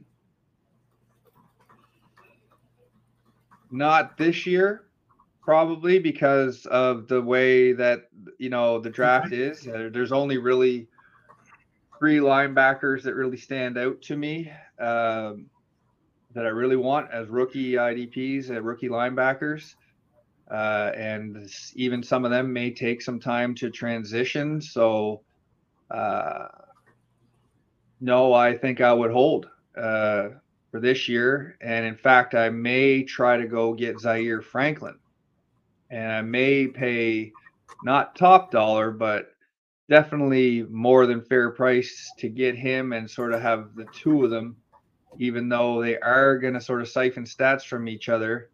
But uh, I kind of feel like that system sort of can support two linebackers as well, sort of the same as Seattle. Not quite the same, but I'm definitely going to hold Shaq Leonard or uh, I'd think about a third. I'd probably definitely do a second, uh, but uh, I'm holding for a third or a fourth, even in offense and defense, and just praying that he stays healthy. But it seems like you know there were yeah. some lot of little nagging minor injuries that are keeping him out now, which is definitely worrisome, right? Like, uh, but I don't know. We don't know. That's the thing. It's yeah. easy to play armchair quarterback and say, you know, when he's on our fantasy team, oh, that guy's a pussy. Why isn't he out there playing or whatever? and I yeah. sold him last year all over the place, but now I'm sort of thinking, hmm, buy low. Like it's all about value. It's just like a stock market buy low, sell high, buy low, sell high. So wherever the value is, right. But I mean, I'm not like again falling all over myself. If the right opportunity presents itself, I'll take it. Either way, whether he's on my team or not on my team, if the right opportunity presents itself, I'm going to take it. And I am a risk taker, and uh, I am a boom or bust kind of guy. So, right. So from what I'm kind of on the same level thought process with Leonard, the over under trading Leonard is a third round pick, right? And I kind of I kind of feel like that depends on what your team is, what your makeup Yes. is, but Yes, and the scoring if you can get more, yeah, yeah, and the scoring. So if you can get because he's more of a name than anything, and you can get Right. like linebacker production much cheaper. Yeah, And it depends how many you already have. yes, yep, I agree. Um, so Mapes has a second question. In a rookie draft, and I wasn't quite clear on this, but I'm assuming you can draft eight offense and eight defense, or maybe you start eight offense and eight defense. I'm not sure what that meant, but it's a super flex league, half point tight end premium. So one and a half points per perception per And reception for tight ends, probably. Yeah. Yep. And his question is what range would you think the first defender gets drafted as a rookie? Um, Typically, oh, sorry, go ahead. I have been tracking this for the Many past years, eh? past three or four years. Yeah, I've been for a few years. Rookie rookie drafts. Um spot, I think, for IDP is third round or later. I think that's the ideal value. You're cutting in With that said, oh shit. The ideal spot is third round or later for IDP. With that said, every year somebody, some rookie gets drafted in the first round. Yep. Chase Young, Nick Nick Bosa is who you're going to say, and, Devin and I've Bush. done that. or yeah. Yep. Uh, and last year it was uh I'm not Aidan scared to be that. I'm not scared to be that guy. No, no. If you believe in him, no, because I'll tell you right now, I did it a few years ago with Devin Bush and Devin White. Took both of them back to back in the first round, Yeah. like pick six and pick seven. I took them. If you believe in them, take them. You know your roster better than anybody else. I'll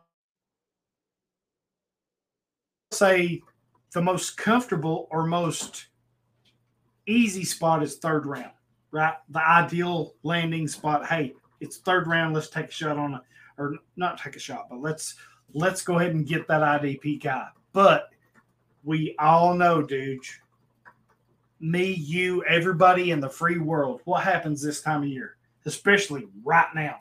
Rookie fever sets in, takes hold, and I don't give a damn what your views is,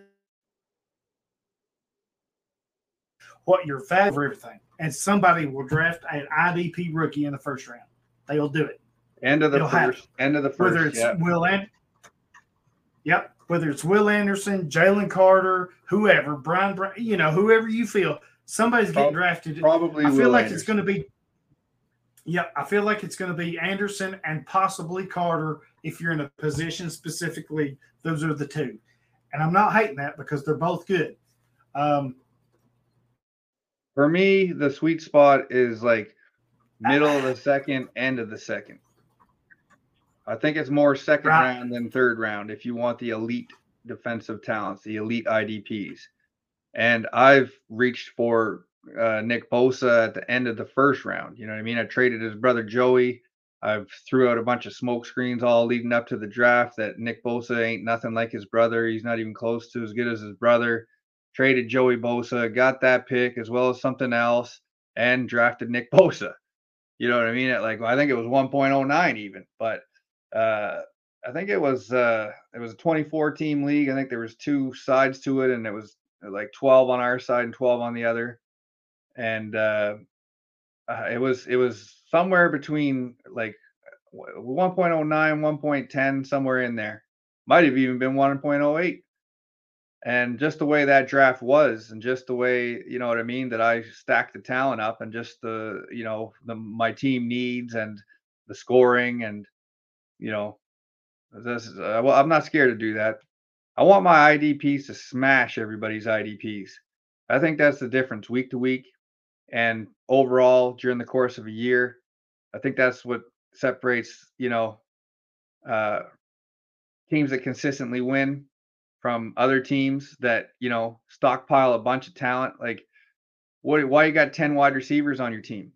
You know what I mean? You, oh, good for you. You got every great wide receiver known to man, you know what I mean? And, and value wise, what else you got? You know, especially in leagues like we have where IDP scoring is it ain't no joke. You know what I mean? It's uh, it's gonna it's, it's for me. I truly believe that. Like I, that's what I've always. That's how I've always approached it since uh, my yes. very first my very first MFL league. You know what I mean? Like I I I had a because I didn't do IDP before that, or you know what I mean, very minimal IDP and mostly like team D's and, and shit like that. It was all new to me and it was all fun to me, and it was I took it very serious, and I thought, you know, I better be on top of my game with this. And, you know, to my surprise, a lot of people sort of right. Downplayed IDP and, you know, tried to get it later. And, you know, I hear that all the time out of owners. Yes. Oh, I think I can build my offense now in this, you know, startup draft yep. and I'll, I'll get defense later. But I, you know what I mean? And I, I don't take that approach at all. I want, I don't either. Um, and I'm i want so... elite defenders, man. I want at least one if not two studs, every single IDP position, man. And like you'll see every team I have, if I'm gonna, you know, skimp somewhere, I'm gonna doing it the opposite of what everyone else does. And it's, you know, it's not really smart to be quite frank. You know, I understand why people do what they do and their logic is sound. You know, like uh wide receivers, they last longer, you know, than running backs. But I'm gonna be the guy that has, you know, five, six uh, good to great running backs on my team, and I feel like wide receivers are a dime a dozen. And you know, it shows on my teams, and sometimes it doesn't always work. I'm not going to sit here and say that, you know, uh, it, it, works all the time, but for the most part, it, it does. And for the most part, my records speak for themselves in every league I've ever been in, and that's been my approach. So you know that's that's that's why i'm sitting here talking on an idp nation that's why you know what I mean? I'm uh, um, I'm IDP madman, and uh, I I mm-hmm. truly believe it. You know what I mean? And I I feel like it's been proven. It works. Right, and I'm glad you said that because that's something that I've kind of been preaching, screaming about. Right, every and you, you mentioned it. Everybody wants to build offense first, right? Well, look at your scoring. And now, if offense is heavily favored over defense, scoring wise, I kind of get it, right? But if everything is balanced, then why would the hell why the hell would you take a wide receiver six over a linebacker one or right. a safety one? Right that's stupid. Don't don't be a dumbass. Mm-hmm. Because let's face it, your wide receiver six. How many times are you going to start him? Probably not very freaking many. Bye week, right. injury at most. Your LB one, your safety one, you're starting them motherfuckers every. Yep. And I mean, are they truly worth more? Um, Yes, sometimes they actually are. You know what I mean? The way trades occur, the way people think, the, the group think mentality and conventional wisdom, you know, I get it. I definitely get it. But uh, right. uh, like it, like it, I said, I'm always swimming against that current. I'm always looking for inequities. I'm yes. always doing and, the opposite of what the crowd is doing. And and here's my personal thought or my personal view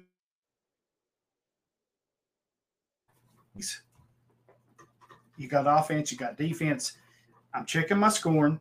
I'm checking what kind of roster size as far as how many can I hold, how many do I have to start, right? That you do that in every league. If yeah. I oh, if if I'm if I'm looking, sorry, I had to pause for a minute because my brain wasn't working. But I feel like I'm smart enough and, and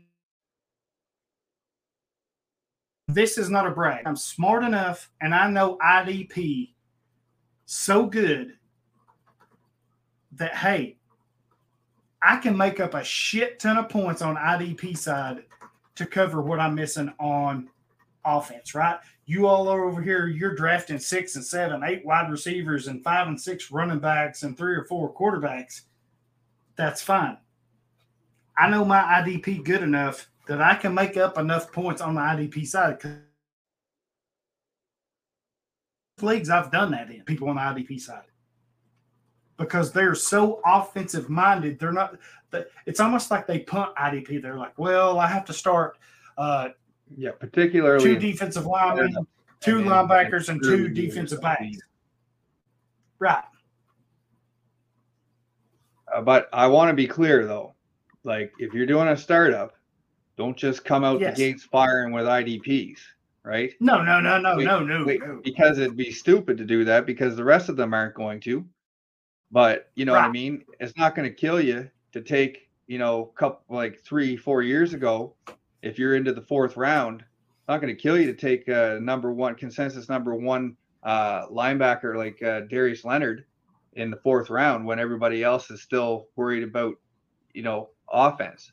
But you know, you're right. not spending your if you're in a startup draft, you're not spending like your first, second, third, or even you know top five picks or you know that's that's that's still going to be offense for the most part. But if you want to be bold and you know it never hurt me in those leagues i'll tell you that right now it never hurt me ever.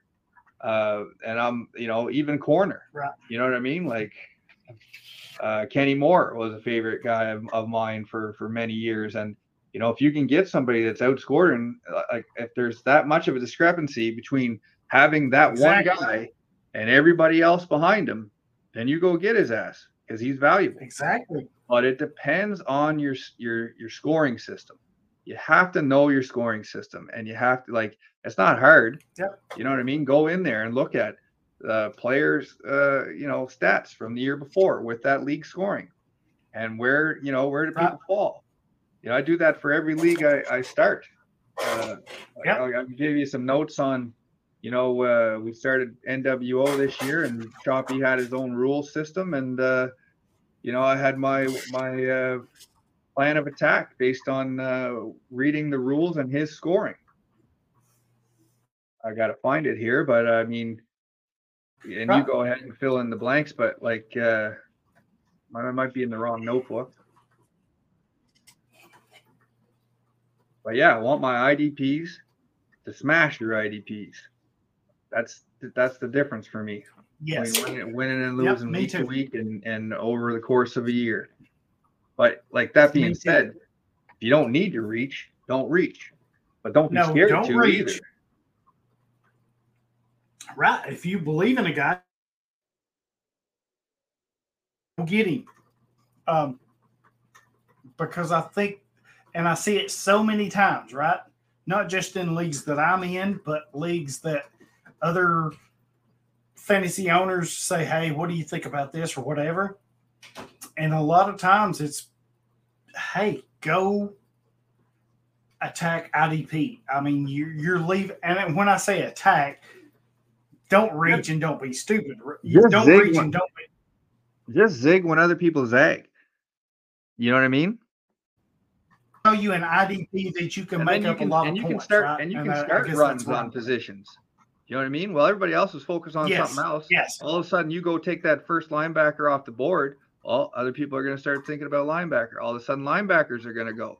And then while you're while they're focused on linebacker, you go back to wide receiver. You know what I mean? Or you know what I mean? You zig when other people zag. Right. But so um, I look at the variance between you know the top uh, scorers in in a league, right? Like for this is the notes I had for for Brock's new league scoring and and that was our NWO league. And he has something in there that I didn't really see uh, prior to this is completions, and I say completions are key. You know what I mean? Completion percentage is an indicator, and uh, right. 21 of the top 30 scorers are quarterbacks. So there's and there's a huge variance, 20 points per game difference between QB1 and QB20 so you need Allen Mahomes Herbert, or then I say or wait. You know, you could get a Rodgers in round three. This was what two years ago. I think we started that. Well, last year, and then I had, you know, I had Yeah, it tiered. I had it tiered, and I ended up, you know, waiting and taking Dak. And also, it's a salary cap league, so I had this, you know, notion in my head because of the 10% inflation. I wasn't going over 20,000. I was dead set. I didn't care if it was Mahomes, Herbert, Josh Allen, all the guys I love, all the guys I've owned before. I'm not paying over 20 mil because I know when you compound that over the length of his contract, if it's five years, you know what I mean? You're talking about like a, a $40 million guy with some of these guys that you guys spent 26 uh, mil on or whatever it was. Uh, I have the exact number somewhere, but then I moved down to running back. Running back, it's like JT or bust pretty much because the variance between uh, running back two and running back 11 was 10 points per game. And Right. there's only there was only four running backs in the top 50 scoring. Seven running backs from 50 to 66 and wide receiver Kupp had a crazy advantage. Over 10 points a game between him and Tyreek at wide receiver 5 20 points per game advantage over wide receiver 33 well that's kind of how I look at things but so for defense and and you know tight end there's a 15.5 point per game difference between tight end one and tight end 11, which was Gesicki, Gesicki. Uh, but defense is not quite as important. Uh, the balance scoring, but linebacker is very important, right? D tackle was very important. D tackle, 10 points per game difference Right. between Aaron Donald and Chris Jones at D tackle nine. 11 points per game difference between uh, D tackle 10, right? So in that league, I ended up uh, I didn't get the top guys, but I ended up getting good prices on. Um, uh, Chris Jones was one of them, and um, uh, what's his face from uh, from Washington? Man, I'm blanking again.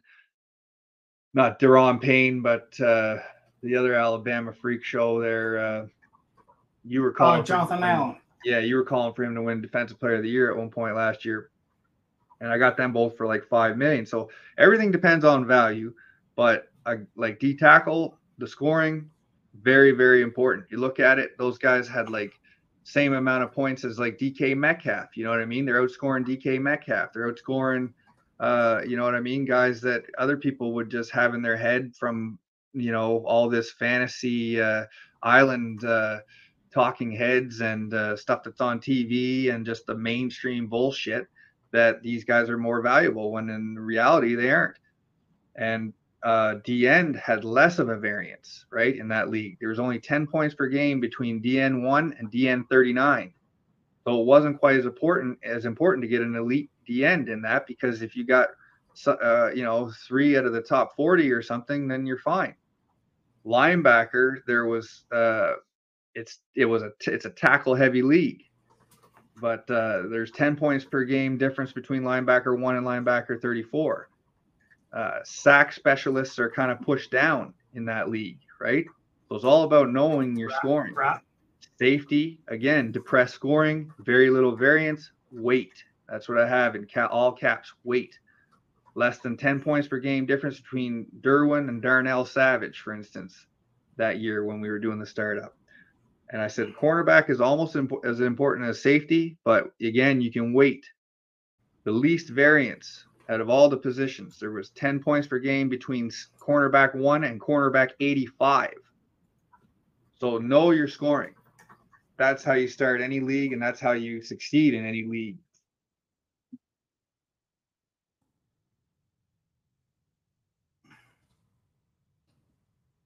Right. Yeah, I agree. Um,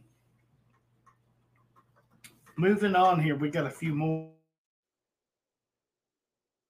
Um, kid in me, as I mentioned earlier, loves some of the usernames on the social platforms, Reddit, uh, Twitter, whatever.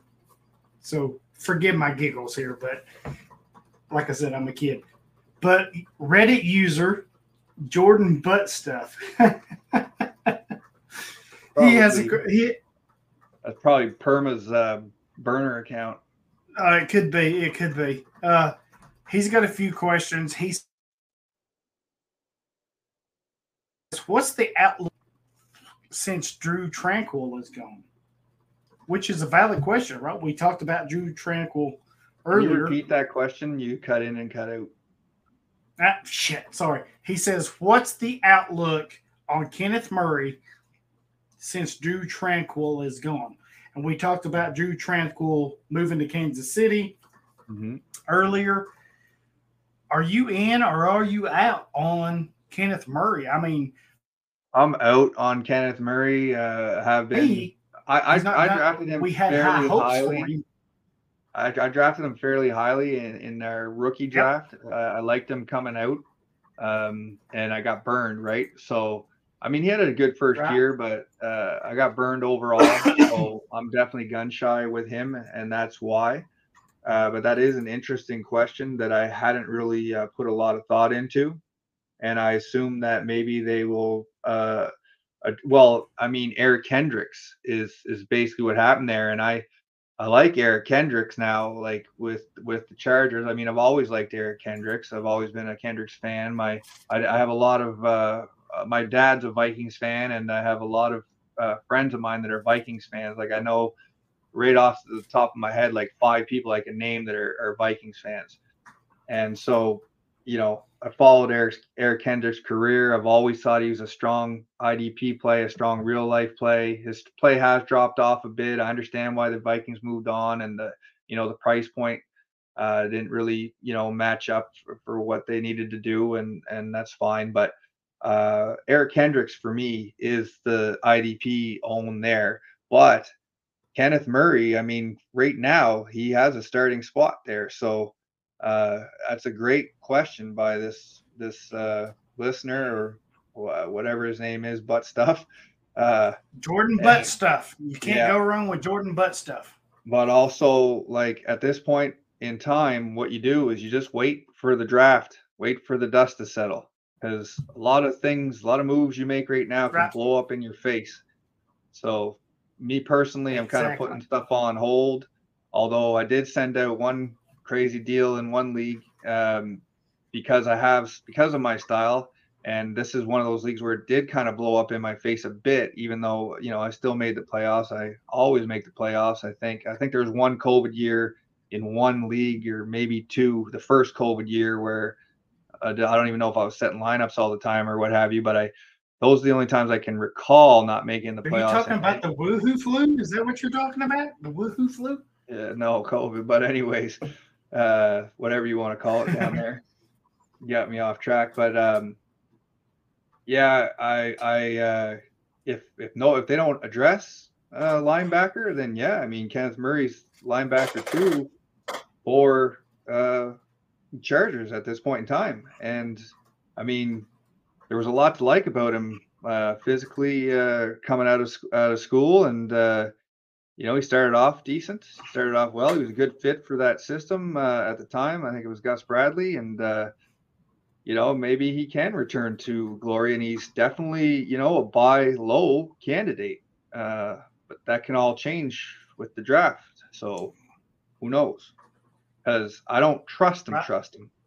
But value wise, yeah. I mean, if you can get him cheap enough, go ahead, do it. Just get as much as you can everywhere you can build depth everywhere because you're gonna need it. It's fucking battle of attrition. It's the NFL. You know what I mean? People get hurt Um, all the time, week in, week out. If you're counting on just your starters, I- or you know what I mean, it's it's tough to go through a, a whole season and you, you know what I mean. You got to have some serious luck to do that, which some people do, and they must be doing something more right in their life than I am because I've never had that kind of luck, and I got injuries galore, and I got to fucking just stack depth. I'm never, I'm, I'm just relentless with it. I never think that I'm set at any position. I'm just trying to get more, trying to get better, up and down my roster as far down as I can get. If I got, you know, 50 roster spots, 60 roster spots, 70, I wouldn't care if I had 100.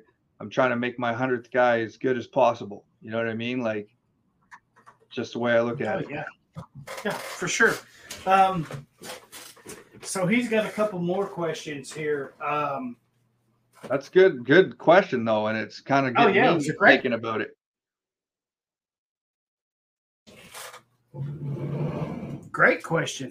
Um, so his next one is what's to be expected of Brian Asamoah from Minnesota? Mhm. Um, I'm, I'm guessing he's thinking fantasy, right? Because we're a fantasy podcast, Obviously, Um, yep. obviously. Are you are you still I, I mean, he's not done nothing to this point. He's still young. I guess there's some still there's still some potential there, but right now I'm not expecting a whole lot from him. Maybe I'm wrong. What do you think? From a talent evaluation standpoint, I, I don't like him. I basically shut off his tape. I didn't give him a fair shake, though. I'll be honest. Um, I remember looking at his tape and he fell on his face, I think, against a Baylor, and it might have been the first play. Basically, shut off the tape and said, "Fuck him." But like, you know, he is starting, and uh, until they replace him, you know, it's it's uh, it's him and Jordan Hicks uh, against all odds, right? right. That's the kind of stuff that like that's what IDP is sort of unpredictable and and beautiful in that way, and also kind of like it pisses other people off, right? Because I, I've owned Jordan Hicks now for what four years. I heard he was dead from the minute I drafted him in the startup draft. You know what I mean? Still hanging around somehow, Right. some way. You know, he gets traded from Arizona, where everybody says he's dead. You know, then everybody's trying to pick him up off the waiver wire. So I don't really give up on people too easy. And if uh, if you believed in the guy, then you stick with him, right? And Right. what's it going to matter anyways if he's on the bottom of your roster or if he's cheap as shit to acquire, which I'm sure his value is probably going up in other people's mind because they are seeing that, you know, he's stepping into a starting role. But personally, like from a talent evaluation standpoint, even though I didn't give him a fair shake, I don't like him. And uh but opportunity makes, you know what I mean? Like IDP in the real world are two different things. Do drastically different things. You don't have to be the greatest athlete. You don't have to be the greatest linebacker. You just have to be a starting linebacker with plenty of opportunities. And I mean, there are some good things about him, some traits that he has, you know what I mean? Like that could, uh, you know, bear fruit, I guess we'll say in, in IDP. But overall, like my general opinion on him is that I don't like him, but that does not mean that he won't be an IDP asset. I don't ever think he'll be great, but also he can help you win probably. And depending on the price and the value and what happens in the draft, hey man, you know, go get him. Or like, you know what I mean? I got guys like that all over my lineup. I got Christian Kirksey's, I got uh Rashaan Evanses, I got uh um like I said, uh, Jordan Hicks, you know what I mean? All these guys that have been left for dead all these guys that people don't really like. You know what I mean? So the value's there, and you can get them dirt cheap. And you, you know what? Those are some of my highest scoring linebackers, and they're on shit teams, and they have lots of opportunities, right? Like Jalen Pitre missed a ton of tackles. Didn't like him coming out of school that much. Uh, Chop and got him late in our draft in fourth or fifth round. Went to the Houston Texans. He got lucky because we do our draft before the NFL draft. We're one of the worst team in the NFL opportunities out the ass, fucking steal of a draft pick in in hindsight, and you know, worked out really well. So it's not always about the talent evaluation. It's about it's more about the opportunity. Right. I agree. Yeah. Um, he has one more question. What do we of Marcus Joe or New England? Does the offensive production continue? Right. We we've seen the big plays out of him. You're gonna have to repeat that again. brother. Belichick being. What do we make of Marcus Jones, the defensive back for New England? This is Does the offensive uh, production But- could could could be, but he says, does the offensive production continue, and how should he be? va- My initial thought is he's going to be a defensive player, right? But he's going to be a gadget or have a small offensive package. And I think with his skill set and his playmaking abilities, he's going to have some big plays on offense, but they're going to be hit or miss. So I think if you're in a league where he's a defensive back that scores offense product that you either get the offense or defense. But if you're in those leagues where as a defender you get the offensive production, which I personally feel is the right way to do it, I think there's some upside there. Um, as for how he's valued in IDP, he's a corner, and corners are a dime a dozen. But, but here's the caveat: with his offensive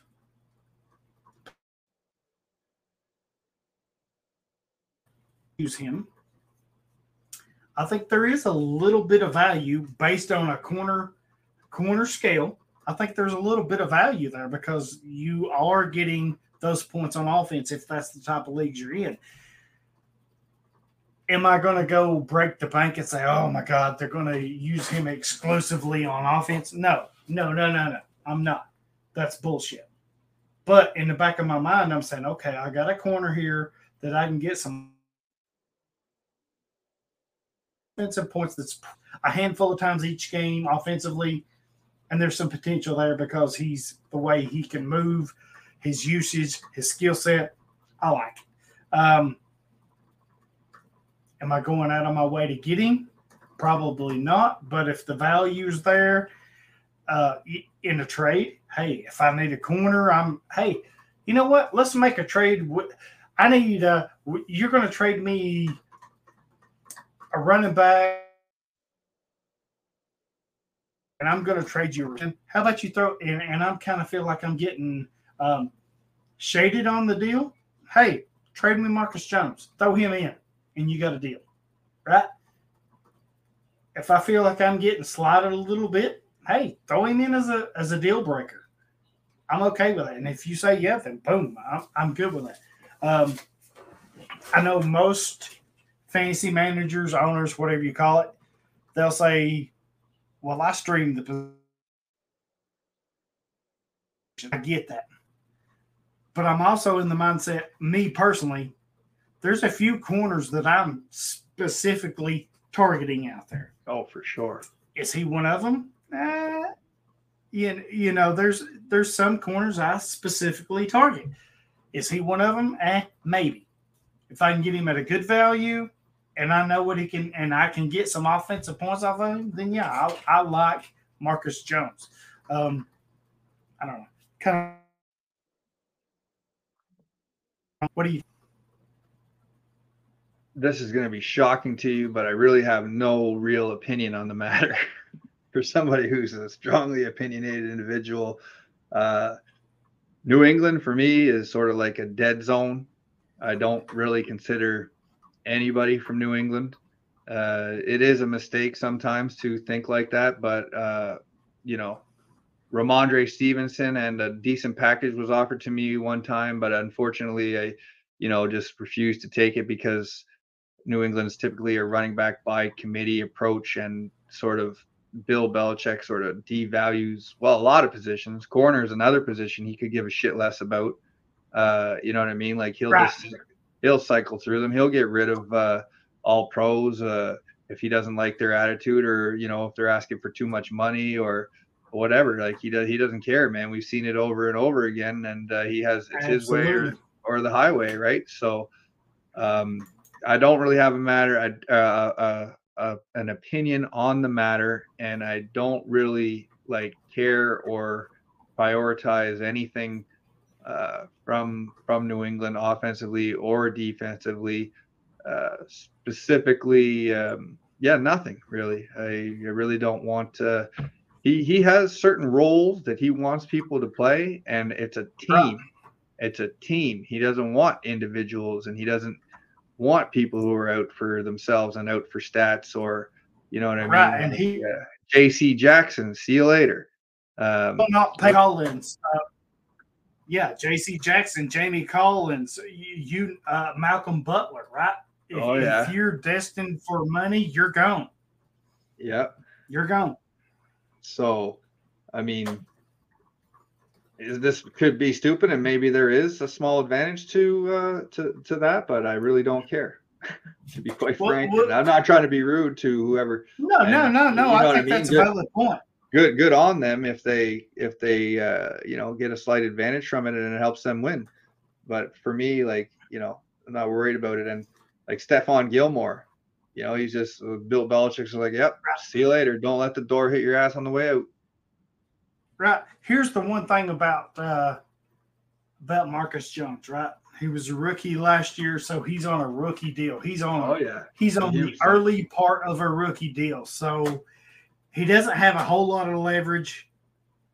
There's not a real contract Yeah, issue he'll, here. he'll pro- Bill Belichick will probably use him, and abuse him, and run him in, run him into the ground until that rookie contract's up. Yeah, that's a good point. exactly. still, so you know, if you like- have him on your roster, you, I'm if not you have him on your about roster, corner in general, right? Sorry, me too. I'm sorry, but uh, like uh, no, it's my internet. I'm sorry. yeah, uh, like I want an elite guy, right? And then I'm just gonna surround him with. Like in, NWO, for instance, I'm not sure I have anybody that I paid over like five hundred thousand dollars for in in the beginning, but also when we had uh, a chance to uh, renegotiate some contracts on some guys that were on expiring contracts, I did pay up for like, uh, and this is going to sound funny to some people, but like Rasul, Rasul Douglas. You know what I mean? Like, is he elite? No, but he had enough of a fantasy impact for me, and you know, I let uh, Tariq Woolen walk, right? And I purposely put Tariq Woolen up there because I knew he was a name that people would get excited about. You actually bid on him. You didn't even pay that much for him, but just the structure of that league and the format of that league, I wanted more people to be taken from me out of those seven restricted free agents that we were allowed because if five of them get taken by another team, I get a first round draft choice, and if four of them get a uh, you know uh, get taken, then I get a second round draft choice at the end of the rounds. So I got the second rounder, and I did let Tariq Woolen walk, and I did pay you know an extra five hundred thousand or whatever because I did feel the value was there for uh, Rasul Douglas of all people. Which you know if you had told me that going into the year, or uh, I would have told you you're crazy. But so, but I am a guy who will go after the number one corner. You know what I mean? Like I want the high scoring corner, and then I will try to do whatever I can. And rookies late in a draft, rookie corners are good. You know what I mean? Because they're gonna get targeted, they're gonna get picked on until they prove themselves. So I, I think that that's a decent strategy as well. But I'm just trying to look at my team to back up what I said here in that league. I haven't looked at it in a little while. Um, and just where, yeah. So, yeah, like I got Rasul Douglas, Kyler Gordon, Dante Jackson, Sidney Jones of all people. I don't even know how I ended up with him, but Darius Slay. like Darius Slay is a guy, he's just a name really, and he's a good corner in the real world, so he's not a great IDP fantasy corner. But like how they stack up against the others in the I'm not going to spend a lot of money, but also like there's and like I told you in that particular league, there's not a, a lot of variance. So there's a 10 point per game difference from cornerback one all the way down to cornerback 85. That said, like the top corner, let's just see who he is here, and I'll I'll tell you what you know if I think that he would be worth uh, spending extra on. It's L'Jarius Sneed, And you know what I mean? He's scoring uh, 100 points per game over the seventh best corner, or sorry, 100 points on the season over the seventh best corner, Tyson Campbell, right? And there's Tariq Woolen at six. And I just let his ass walk out of there just because of the structure of the league. And you only paid six hundred thousand dollars for him, and now you can give him however many contract years you want. But like, I would pay for L'Jarius Sneed, and then I would try to. And but Rasul Douglas is the fourth high highest scoring corner, right? So I went from whatever I got him five hundred thousand dollars up to one million one hundred and fifty thousand dollars because he's my number one corner and he's the fourth highest scoring corner in the league. And then I'll just try to surround him with, you know, other cheap guys like Kyler Gordon. You know, he's not a great real life corner, and he's kind of getting picked on a bit, and uh, that's good. It's good for uh, IDP production at that position. And then you know what I mean, like uh, let's. I, I like to look at the average a little more than most people. As uh, uh, what else do we have? Well, that's all I have really in the top uh, 32 corners, and I'm probably only going to start two every week. But you know, outside of paying a little Right. more for like L'Jarius Sneed or whatever, I'm not really worried about uh, Marcus uh, Jones personally. And uh, maybe it's just my scoring leagues or whatever, and I, there might be a little, uh, you know, scoring um, uh, advantage in this fellow's league that uh, you know we're not really aware of, but I'm not personally worried about stuff like that. Right. No, I agree. Uh, next one. Uh, from red also, your Uncle Dodge. We kind of touched on this a little bit.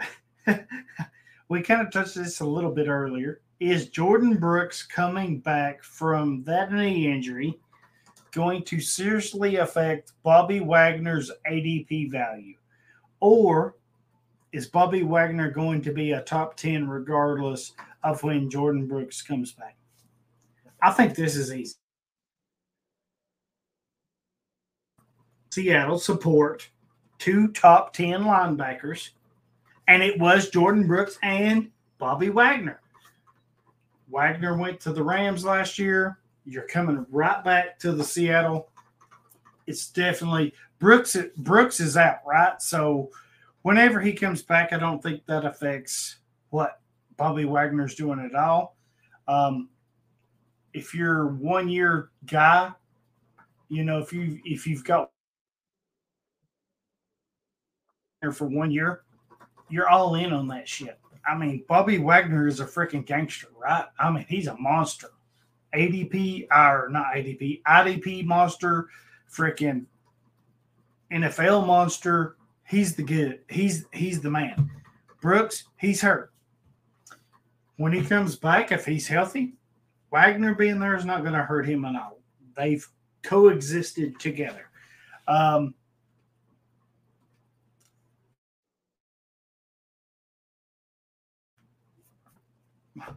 I'm all in, right? You you've got to play Wagner year to year, even if it is dynasty or redraft. You have to play it year to year. But man, he's so freaking good. You're bringing him back to a system where he's familiar with, right?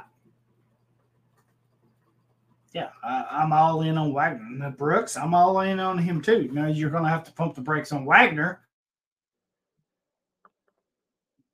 Brooks, he's recovering from the knee injury, right? Who knows how long exactly that will take him to recover?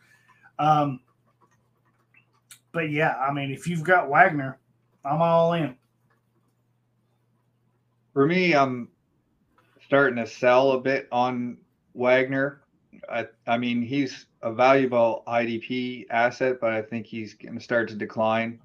Uh, I think he's more valuable in IDP than he is in the real world nowadays. I think that's sort of uh, not to say that he's complete trash or whatever. I mean, I love the guy. I always have. He's, you know, he's a he's a consummate pro. He's, uh, you know, racks up the the stats. But um, Yep, Seahawks I- fan I- is he's a true believer in Wagner. he always has been. Right. I was all in on Jordyn Brooks before last year. Uh, like we said earlier, he got injured in week 17. That's late in the season. It is an ACL. You know what I mean? It does take nine months. Uh, and then you don't really come back to being yourself again probably until the next year. So, um, really, if there's a cheap buy out of all of this, uh, and Wagner's sort of a name, you know what I mean? Bobby Wagner, Bobby Wagner. So, he kind of his price is a little bit you know higher than I would want to pay, and really Devin Bush is sort of a nice little buy low sort of opportunity for for cheap and see what happens. But uh, yeah, I'm starting to look at a Bobby Wagner decline in my mind, and it might not be this year. And uh, I understand where where you're coming from, but for me personally, uh, and I own him in some leagues, so you know I, I wouldn't have a problem selling him this year, and depending on what I could get for him, you know, if I could get a third rounder for Bobby Wagner, I'd probably sell him.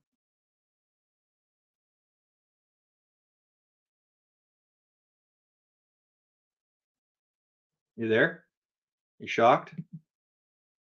Oh, you expected me to just keep rambling on, eh? Don't blame you. Nope, I'm good. I'm good. Had had to step away for a second. Uh, and my bad, my bad. talking. Um, our last question, and it again, it comes from your uncle Dodge, and he wants to know which Denver Broncos linebacker would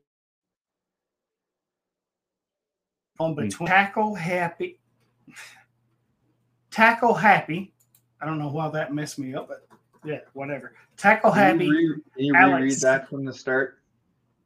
Okay, so he wants to know which Denver Broncos linebacker would you prefer to own between tackle happy Alex Singleton and well rounded Josey, Jo- Josey Jewell? What happens to their ID ADP value if the Broncos Budda Baker at safety? Well, first of all, What happens to their IDP is still in value or ADP value if He Budda said- Baker he goes said- there? Is that what you said? He said he said ADP. Okay. So first of first of all, Baker's still in Arizona. They've not traded him, hmm so that's it. That's a mute point. Um, Moot. M O O T. God damn it, dude! Shut up. Canadian education up here. Cop, I got the ball talking to a the fucking ball is, is getting berated when he comes back. You're gonna fire Carl and he's not even on the show. That's his fault, eh? Yeah, he's I cor- did I yeah. I'm firing his fucking ass, and he's not even here. Fuck him. He's fired. anyway, How are you gonna get fired on your day off? on your only day off, you fucking ain't got you ain't got no job. You ain't got shit to do. Come on, Craig. Kyle, you're stealing boxes. I mean, Oh, it kind of looked like you on the video. How the fuck you gonna get fired on your Um, day off? oh shit. Um okay, so if you followed me, you know I'm a huge Josey Jewell fan. Always have been from Iowa, still am right now, right? Um Alex Singleton and Jewell were, were kind of complementing each other last year, right? In a dual role. They kind of paired up together. Um I'm taking Jewell. Just a personal preference, just a personal love affair with him. He's my dude. I'm I'm staking my flag. I'm staying with him, right? Um Budda Baker's still in Arizona. So until we see something definite that he moves from Arizona to Denver or wherever he goes, but in this scenario, it's Denver. If he doesn't there. I'm, I'm now if he does get traded to Denver, I think Singleton and Jewell both take a little bit of a hit, right? But I don't think it's a major hit. I really No. don't because they need to upgrade their defensive line. And so when you're you got a first, a second, and a third level, right? You got your defensive line, you got your your linebackers, you got your secondary. So if your defensive line isn't performing, that falls to your. I don't think Jewell and Singleton either one take a hit because of Baker. I think their value stays the same because that defensive line is intact. Now, you give me that superstar stud on their defensive line, then yeah, Jewell and Singleton could take a hit possibly. But uh, IDP purposes, give me Jewell. I'll stay with Singleton if I've got him. Um, if Baker goes there, then fine. I'll take two. But I see something definite. I don't. I don't. I'm the type of guy. I don't play the what ifs. Right. Give me what I give me the give me what I've been seeing. Give me the value that I've been seeing, the production I've been seeing, and let me deal with that. When something else happens, then I'll deal with it. I don't play what ifs. I just I just never been a big fan of that bullshit. No, and I mean it really kind of does you a disservice. You're sort of out thinking yourself, outsmarting yourself a bit. But I mean, it could happen. I, I am not here to say this is going to happen or not happen. But I'm like, I'm like you. I don't think it's really going to matter that much. But it it is a good point in a way. Like it will definitely have an impact, right? But uh, it's it's I don't want to say it's negligible, but it's uh, for me. I'm going Singleton, and I'm following the money, and he just got the bag. You know what I mean? And he's Yeah, been just a but Jewell's still on a rookie Just contract. Down. I let you talk, brother. You're a Jewell guy. You're Iowa. Yeah, we get it. Everybody knows it. Yeah, I don't. I don't have a problem with Josey Jewell. I was a fan of his. I, you know what I mean. I bought him when he was cheap, and uh, I've had him, but I, you know, I've gotten rid of him, and uh, I'm I'm all over Singleton. You know, he's from the CFL. I'm from Canada, and uh, I like the guy. You know what I mean. I like uh, I like the way he plays. I like uh, I like the way he's uh, just stacking up monster tackle stats, and uh, he just got paid. Uh, he's making like six million dollars a year. He's gonna play. He's gonna start. He's gonna get tackles. He's gonna Right. get stats. So that's it. That's all for me. And it, it doesn't really bother me if Budda Baker goes there or, or doesn't go there. You know, you can't play like that. You- Like you said, you can't play the what if game. So you know, if it does happen, then yeah, Right. okay, he might take a slight hit. But I mean, with the kind of stats that Singleton's putting up, it doesn't matter that much. Yeah, I agree. I, you know, you don't play Yeah. the what if game. So w- we we saw this last year. Singleton, Jewell, both in Denver, big seasons. And I think until something changes, that's the norm, right? Um, and I don't think that Budda Baker changes if that's the case. If he lands in Denver, I don't think he changes that very much. So um, Well, so I like it. next week, news and notes. Budda Baker traded to the Broncos. of course, of course. And Josey Jewell and freaking uh, and I mean, it's not a, it's, it's not like his point isn't valid. suck. It's not like his point isn't valid. You know, No, Budda, it- Budda will it's, a, get it's there. a valid point, right? Budda will get there before either one of those guys. You know, quite a bit sometimes. Uh, But for me, He Budda's will. sort of a declining IDP asset, and uh, he could use a, a fresh start could revitalize him. And I mean, Denver would be a good spot, and it would have an impact. You know, just uh, for me personally, uh, I'm I'm putting I'm taking Singleton. And for the price that people got him for previously, like off the wire out of nowhere, and if they held on to him, he's just gonna keep on holding on to that, and you're gonna ride that thing into the sunset. You're gonna ride that thing until the wheels fall off, man. Unless somebody does pay a crazy price for him, and you know everybody's got a price in their head. Okay, well, you know, if somebody gave me a second round, second rounder for him, yeah, fuck it, right? I can Right. maybe find another one like that. I can maybe get a guy off the wire, right? But that is sort of risky in in that scenario where a guy is scoring that high, and uh, you know what I mean. He is valuable, so I'm not just going to take the first offer Well, that anybody gives me. You know, I'm going to try to negotiate it. I'm going to use those points like, hey, listen, he's whatever LB this or that in my league, and can't just get him for free. And you know, I'm going to try to coax a little more out of somebody for it. But that's my opinion on the matter. And we're coming up on three hours on the one that we What? said we were going No way. This is a quick show. We said this it's fucking quick show. We'll- 116, 116 in the AM, brother. What do you want to do? You want to go to 6 a.m.? I'll do it. I'm on an energy drink. I ain't scared. Hey, hey, I'm down in the mango loco monster over here, so you know I got this shit going on. But for the sake Um, of your uh, listeners, I don't know. You got any more questions? No, no, no. That actually ended it up. Uh, thank you, Uncle Dodge. Thank you, Mapes uh, 1024. And thank you, Jordan Butt Stuff. I.e. Perma. butt stuff. Love that. Um, I.e. perma, yeah. Um,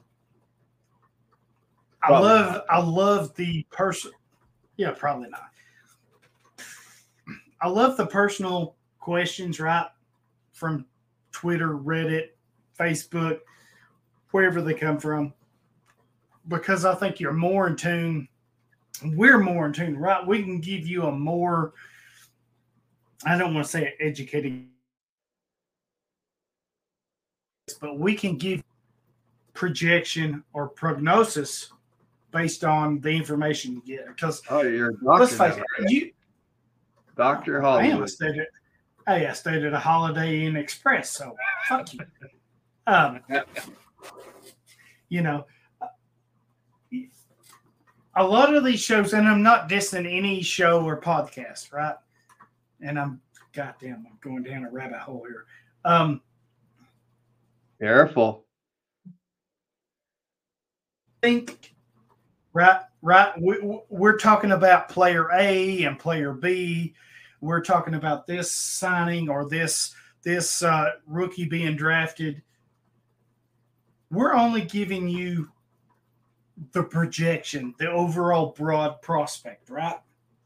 But i think with listener questions that's where i really tune in right?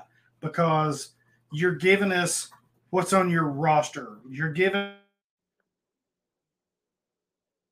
your seed setup, whatever. I think it's more fine tuned. And, for me, that's where I excel, right? Because I want to help you win. I want to help you get better than what's going on. Um, that part I enjoy. So I think all of our listeners, our followers, uh, for me, I could sit here and do a whole show just on listener questions and whatever. Um,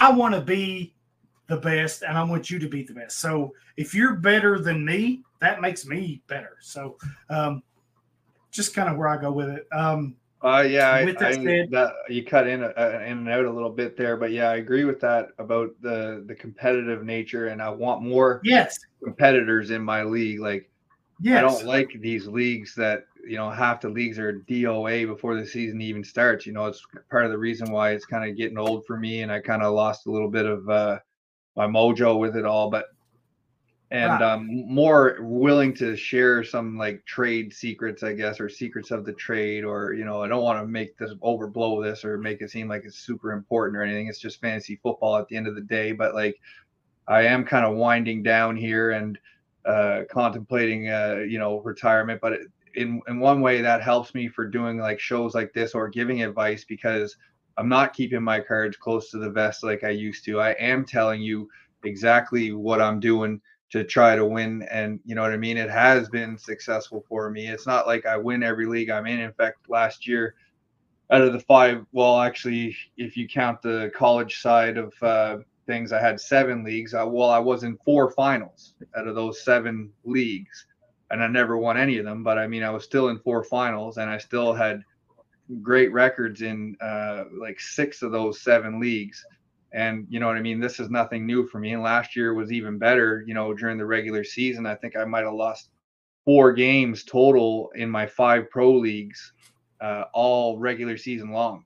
Uh, I had some bad luck in the playoffs, and I can't remember exactly how many titles I won, but like I don't win the most titles, but I always, almost always finish in the money. You know, you ain't gonna find me in a league where I'm not making the playoffs.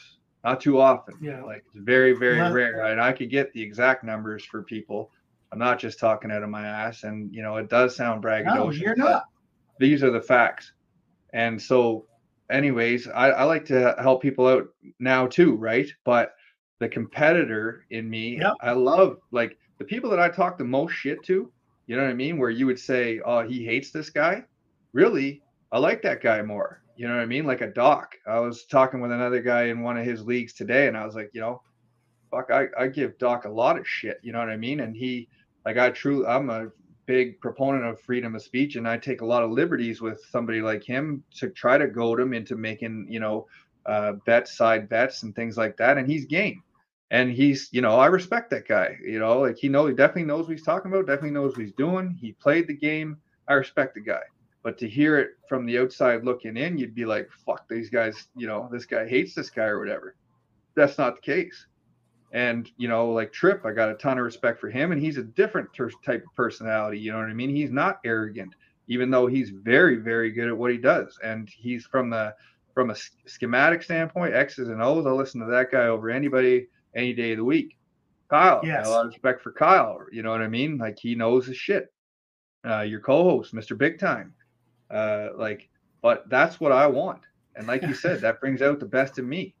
Fucking playing a bunch of, you know, beating up a little bunch of little kids for their lunch money or their milk money doesn't do it for me. You know what I mean? Like, right. Uh, like I want a league full of competitors. And unfortunately, I mean, in any league, the cream, not, I don't want to say unfortunately, the cream will rise to the top. And, uh, right. you know, there's going to be certain people that put in more time than others. There's going to be certain people that take it more seriously than others. And, you know, there's, there's a lot of different factors, but for me, I want to compete against the best of the best. And, you know, so I'm glad you said that. And I'm glad you like to help out, uh, your listeners. But for me, uh, another thing, another point I would make is that I would like to see the full picture more, right? Like if somebody's asking me questions, I want as many details as possible.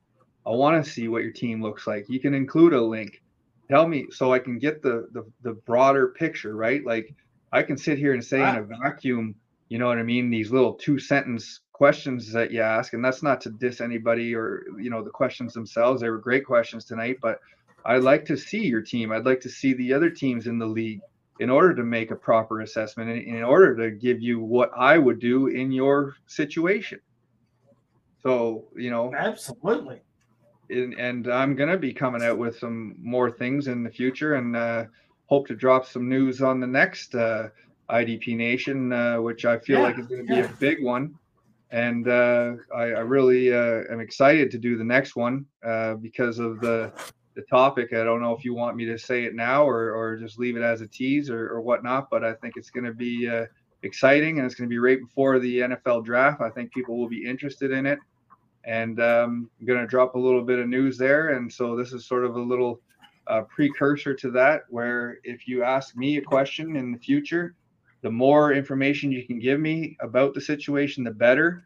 Uh, the more I know about your team and your competition, uh, the more I can give you exactly what I would do in that situation. But that's it for yeah, me. so, now, so perfect segue. No, no, perfect segue on two things you said there. Um, I know you got to go. So yes, quick, I'm sorry. quick right here. Yeah, you know, perfect segue. You mentioned the personal touch. Um, hit, you know, if you're a member of our Patreon, we do one on ones if you if you hit the top tier. This Sean, uh, we're going to try to include him on this um, because I know Kyle was busy tonight or whatever. But join our Patreon. That's where we really get personal, do the one on one type stuff with your leagues. Um, before we go, Duge or Razor, um, I know you're working on some stuff that's coming up. You just kind of alluded to it. Uh, do you want to go ahead and mention it now? Try to get no, it out it's there. Not, it's not quite ready yet, but it, next next episode it will be, and I'm excited for okay. the next IDP Nation. Uh, I'm not sure who's going to be with us, but I'm really happy to uh, to be discussing the subject matter that that uh, I think we're going that I know we're going to be talking about. So um, yes, yeah, I'll, I'll, I'll see you next week, brother. I'll, I'll be talking to you way before then, but uh, yep. I'm gonna sign off, brother. So. Yep, me too. So, so it's going to be next Saturday. Looks like it's going to be our next episode. No, please no. tune in. Before that, Wednesday, before the NFL draft. Before that, sorry. Um, so please tune in, follow us. Um, we're going to do a show right before the draft. Check us out thanks for following. Please subscribe, rate, and review. Uh, dudes, thanks for coming on tonight and filling in for Kyle. No, always, man. Um, you're welcome anytime. Uh, we will check you guys out next week. Later. Peace.